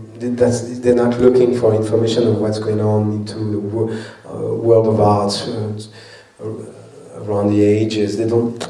It's not like that. So it's extremely spontaneous, and that's what uh, gave me the the idea and the need to do the movies because it was a part of all the ism. You know, when you, they don't they don't know they don't know what, they don't know what's going on, what's been done here, what is uh, a ready-made, or uh, you know all those stuff. But uh, they they are kind of redefining. Um, like those those artistic schools that are very uh, defined in Europe, they don't they don't know it, and but they just in their own ways, in in their own energy and anger, well, they, they, they, do something and you say, okay, oh, it's like this or this and this, but they haven't copied anyone because they don't have access to that infos, you know. Even people in the, in the fine art academy, um, they're more like, uh, uh, I mean, the teachers in the fine art academy of Kinshasa are more like uh, you're going to do oil paintings, you're going to paint, paint a landscape and stuff like that, like the impressionists or whatever. Uh, but apart that, the, the young generation of artists of the fine art, they're doing something else, and they, they haven't they haven't had access to uh, all the modern, uh, you know, activism from like Va- Vienna was a city in uh, in performance activism. It's called like. I studied that after that because I, before I didn't know, but they don't even know about it, and that's what really gave me the need and idea to do the film is that they were like they had no references, and uh, they are redefining styles and words and isms their own way with more urgency or something. It's very primal rather than Yeah, it's intellectual. pri- It's yeah, not it's an primal. intellectual activity. It's kind of Yeah, it's not. Yeah, what's intellectual? Yeah. Yeah, but it's not of the head, it's of the heart. no, I mean, no, it's from, yeah, it's from the heart. the soul and from the belief, yeah. guts. Yeah. It's not something that's been uh, much reflected Yeah. upon. Considered. Yeah, yeah. Yeah, that way. Any, And I'm saying that, but I'm not, you know, things are moving so fast in Kinshasa. I'm saying things and it's not even accurate anymore. And, uh, I want to say that. It's ever moving, ever changing. First year was a really great movie. It was Thank you. really powerful. And then, um, what made you go to the Congo in the first place? Kind of interesting. Um, we, we're getting into personal issues. Ah, okay. No, no, no. no, no. If it's, uh, um, um, well, uh, okay, I've, I followed my way to certain moment in my life, and my life in Europe was meaningless, I would say. And uh, I had the opportunities following a particular person to go there and do something very precise. And I did it, but uh, it overflowed me, and uh, I stayed there and I couldn't go back and do what I was doing in Europe. And it's very personal and it's very, you know, yeah, I was 33, like the Christ. So. Something like that. Yeah, some uh, quest of meaning, inner meaning, meaning. Yes, you're looking for meaning that you don't have in the actual everyday European organized um, life. and Kinshasa gave it to you. Yeah, I mean, without Kinshasa, I'm nothing. Really. I mean, it's like this city made me like a director and uh, music producer, brackets, brackets, brackets. And uh, yeah, uh, every day I sang, I don't know who, but I mean, it happened and uh, yeah, I mean, I guess I, uh, I got a lot of what I did. And uh, it's more like symbiotic between the artist and me. It's something like they saved me, maybe some say, oh, you saved us, but yeah. It's like, yeah, 50 50. See, there was another question over here somewhere. Is there? We've got time for one more. There. it's one there.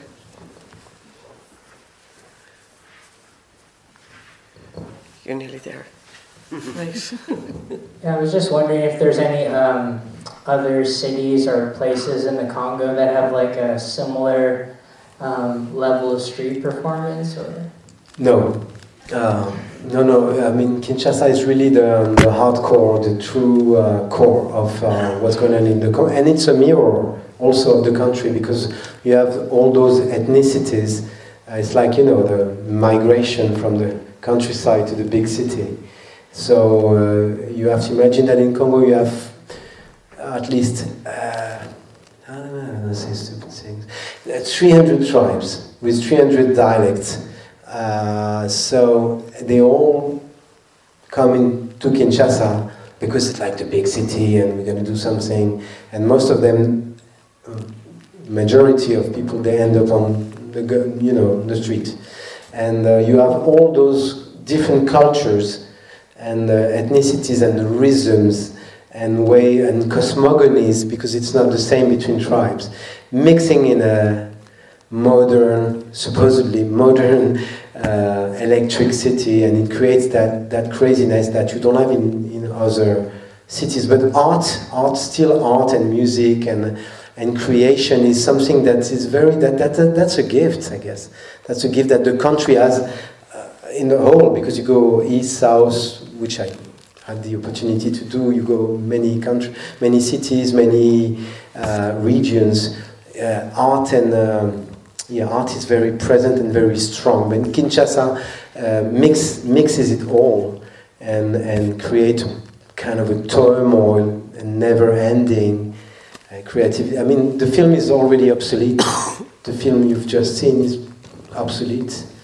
I mean, there's new, new experiments, new craziness everywhere, everywhere around the city. So, yeah, Kinshasa is a kind of an artist dream also, I guess. you know, you say the film is obsolete, and maybe in one sense it is, and uh, you know, from your point of view. And I have to say, I think it's an extraordinary representation of a culture and of ideas, and of things like resistance and power and strength. And I think congratulations are due. I think it has a long life. I really do, and I wish you the best. Long life to Kinshasa. Long life to Kinshasa. So.